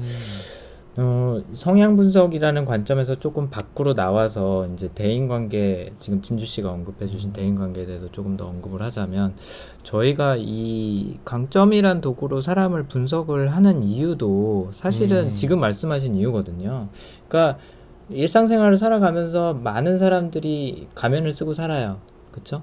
나는 뭐 좋은 사람이야, 착한 사람이야, 솔직한 사람이야, 뭐 어, 흠이 없는 사람이야, 뭐 그냥 평범하고 보통인 사람이야라고 이미지를 이제 보여주면서 살죠. 말도 그렇게 하면서 살고. 근데 사실 속에 들어가 보면 누구나 다 약간씩은 이상한 면도 있고 찌질한 면도 있고 그렇잖아요. 홍상수영가 그걸 잘 보여주는 거고. 근데 서로가 그런 허물을 벗고 진짜 내 모습을 보여줬을 때 뭐 그게 어- 안 맞는 사람이라 그러면 어긋날 수도 있긴 있지만 서로 잘 맞는 사람일 경우에는 굉장히 빨리 그 관계가 깊어질 수 있는 거죠. 또 진실돼질 수 있는 거고. 뭐 그런 면에서 저희가 이런 성향 분석을 하는 거랑 어, 같은 맥락이 아닌가 싶어요. 저희도 다른 사람들한테 나는 이런 사람이다라는 걸 더 드러내고 또 그 사람도 상대방도 나의 성향을 있는 그대로 납득해주고 이제 그랬을 때 사실은 진실된 관계가 생기는 거잖아요. 그렇죠. 물론 진짜 내 모습을 드러내면 위험한 요소도 생겨요. 상대방이 그걸 싫어할 수도 있고 아니면 음. 상대방하고 나하고 그게 궁합이 안 맞아서 깨질 수도 있는 거지만 잘 맞는 사람이라고 하면 정말 좋아질 수 있는 거죠. 음. 어, 첫 번째 시나리오에서 그렇게 뜬구름 잡는 소리 하면서 계속 음. 엇갈리는 그런 것만 반복이 되는 게 아니라 진짜 연결이 될 수 있는 그런 계기가 될 것 같네요. 음. 어떻게 보면은 감독의 메시지일 수도 있다는 생각이 갑자기 또 든게 음, 처음에는 막 그거에 대해서 이제 막 그 유준상이 계속 말했을 때 막 화내면서 그렇죠. 어떻게 규정을 할 수 있냐 막 이렇게 하잖아요. 그렇죠. 근데 이제 한 번에 싹 보여주는 것 같아요. 규정이 이렇게 좋은 거야. 하고 한 번에 싹 정리해서 딱 보여주고 음. 딱 아름답게 끝내는 게좀 음, 의도신 것 같기도 하고. 네, 그랬을 수도 있겠네요. 네. 어, 뭐 저희가 좀 이렇게 개념적인 관념적인 언어를 쓰면서 이 얘기를 이끌어 나갔는데, 음, 그냥 한마디로 표현을 하자면 서로에게 솔직하자. 네. 아, 에, 둘러대지 말고 일단 있는 그대로 보여주자. 뭐 이런 메시지라고 할 수 있을까요? 지금 말씀하신 게? 음, 약간 좀 애매모호하지 말고 좀 음, 규정을 좀 확실하게. 얘기하자. 네. 음, 그렇죠. 그런 걸 수도 있겠네요. 네. 홍상수 영화는 해석하기 나름인 부분이 참 많은 것 같아요. 어, 네. 본인 스스로도 영화를 그렇게 찍는 것 같고 네, 그 와중에서도 약간 좀 상반되는 테마를 얘기하는 영화였던 것 같아서 흥미로운 것 같습니다. 네.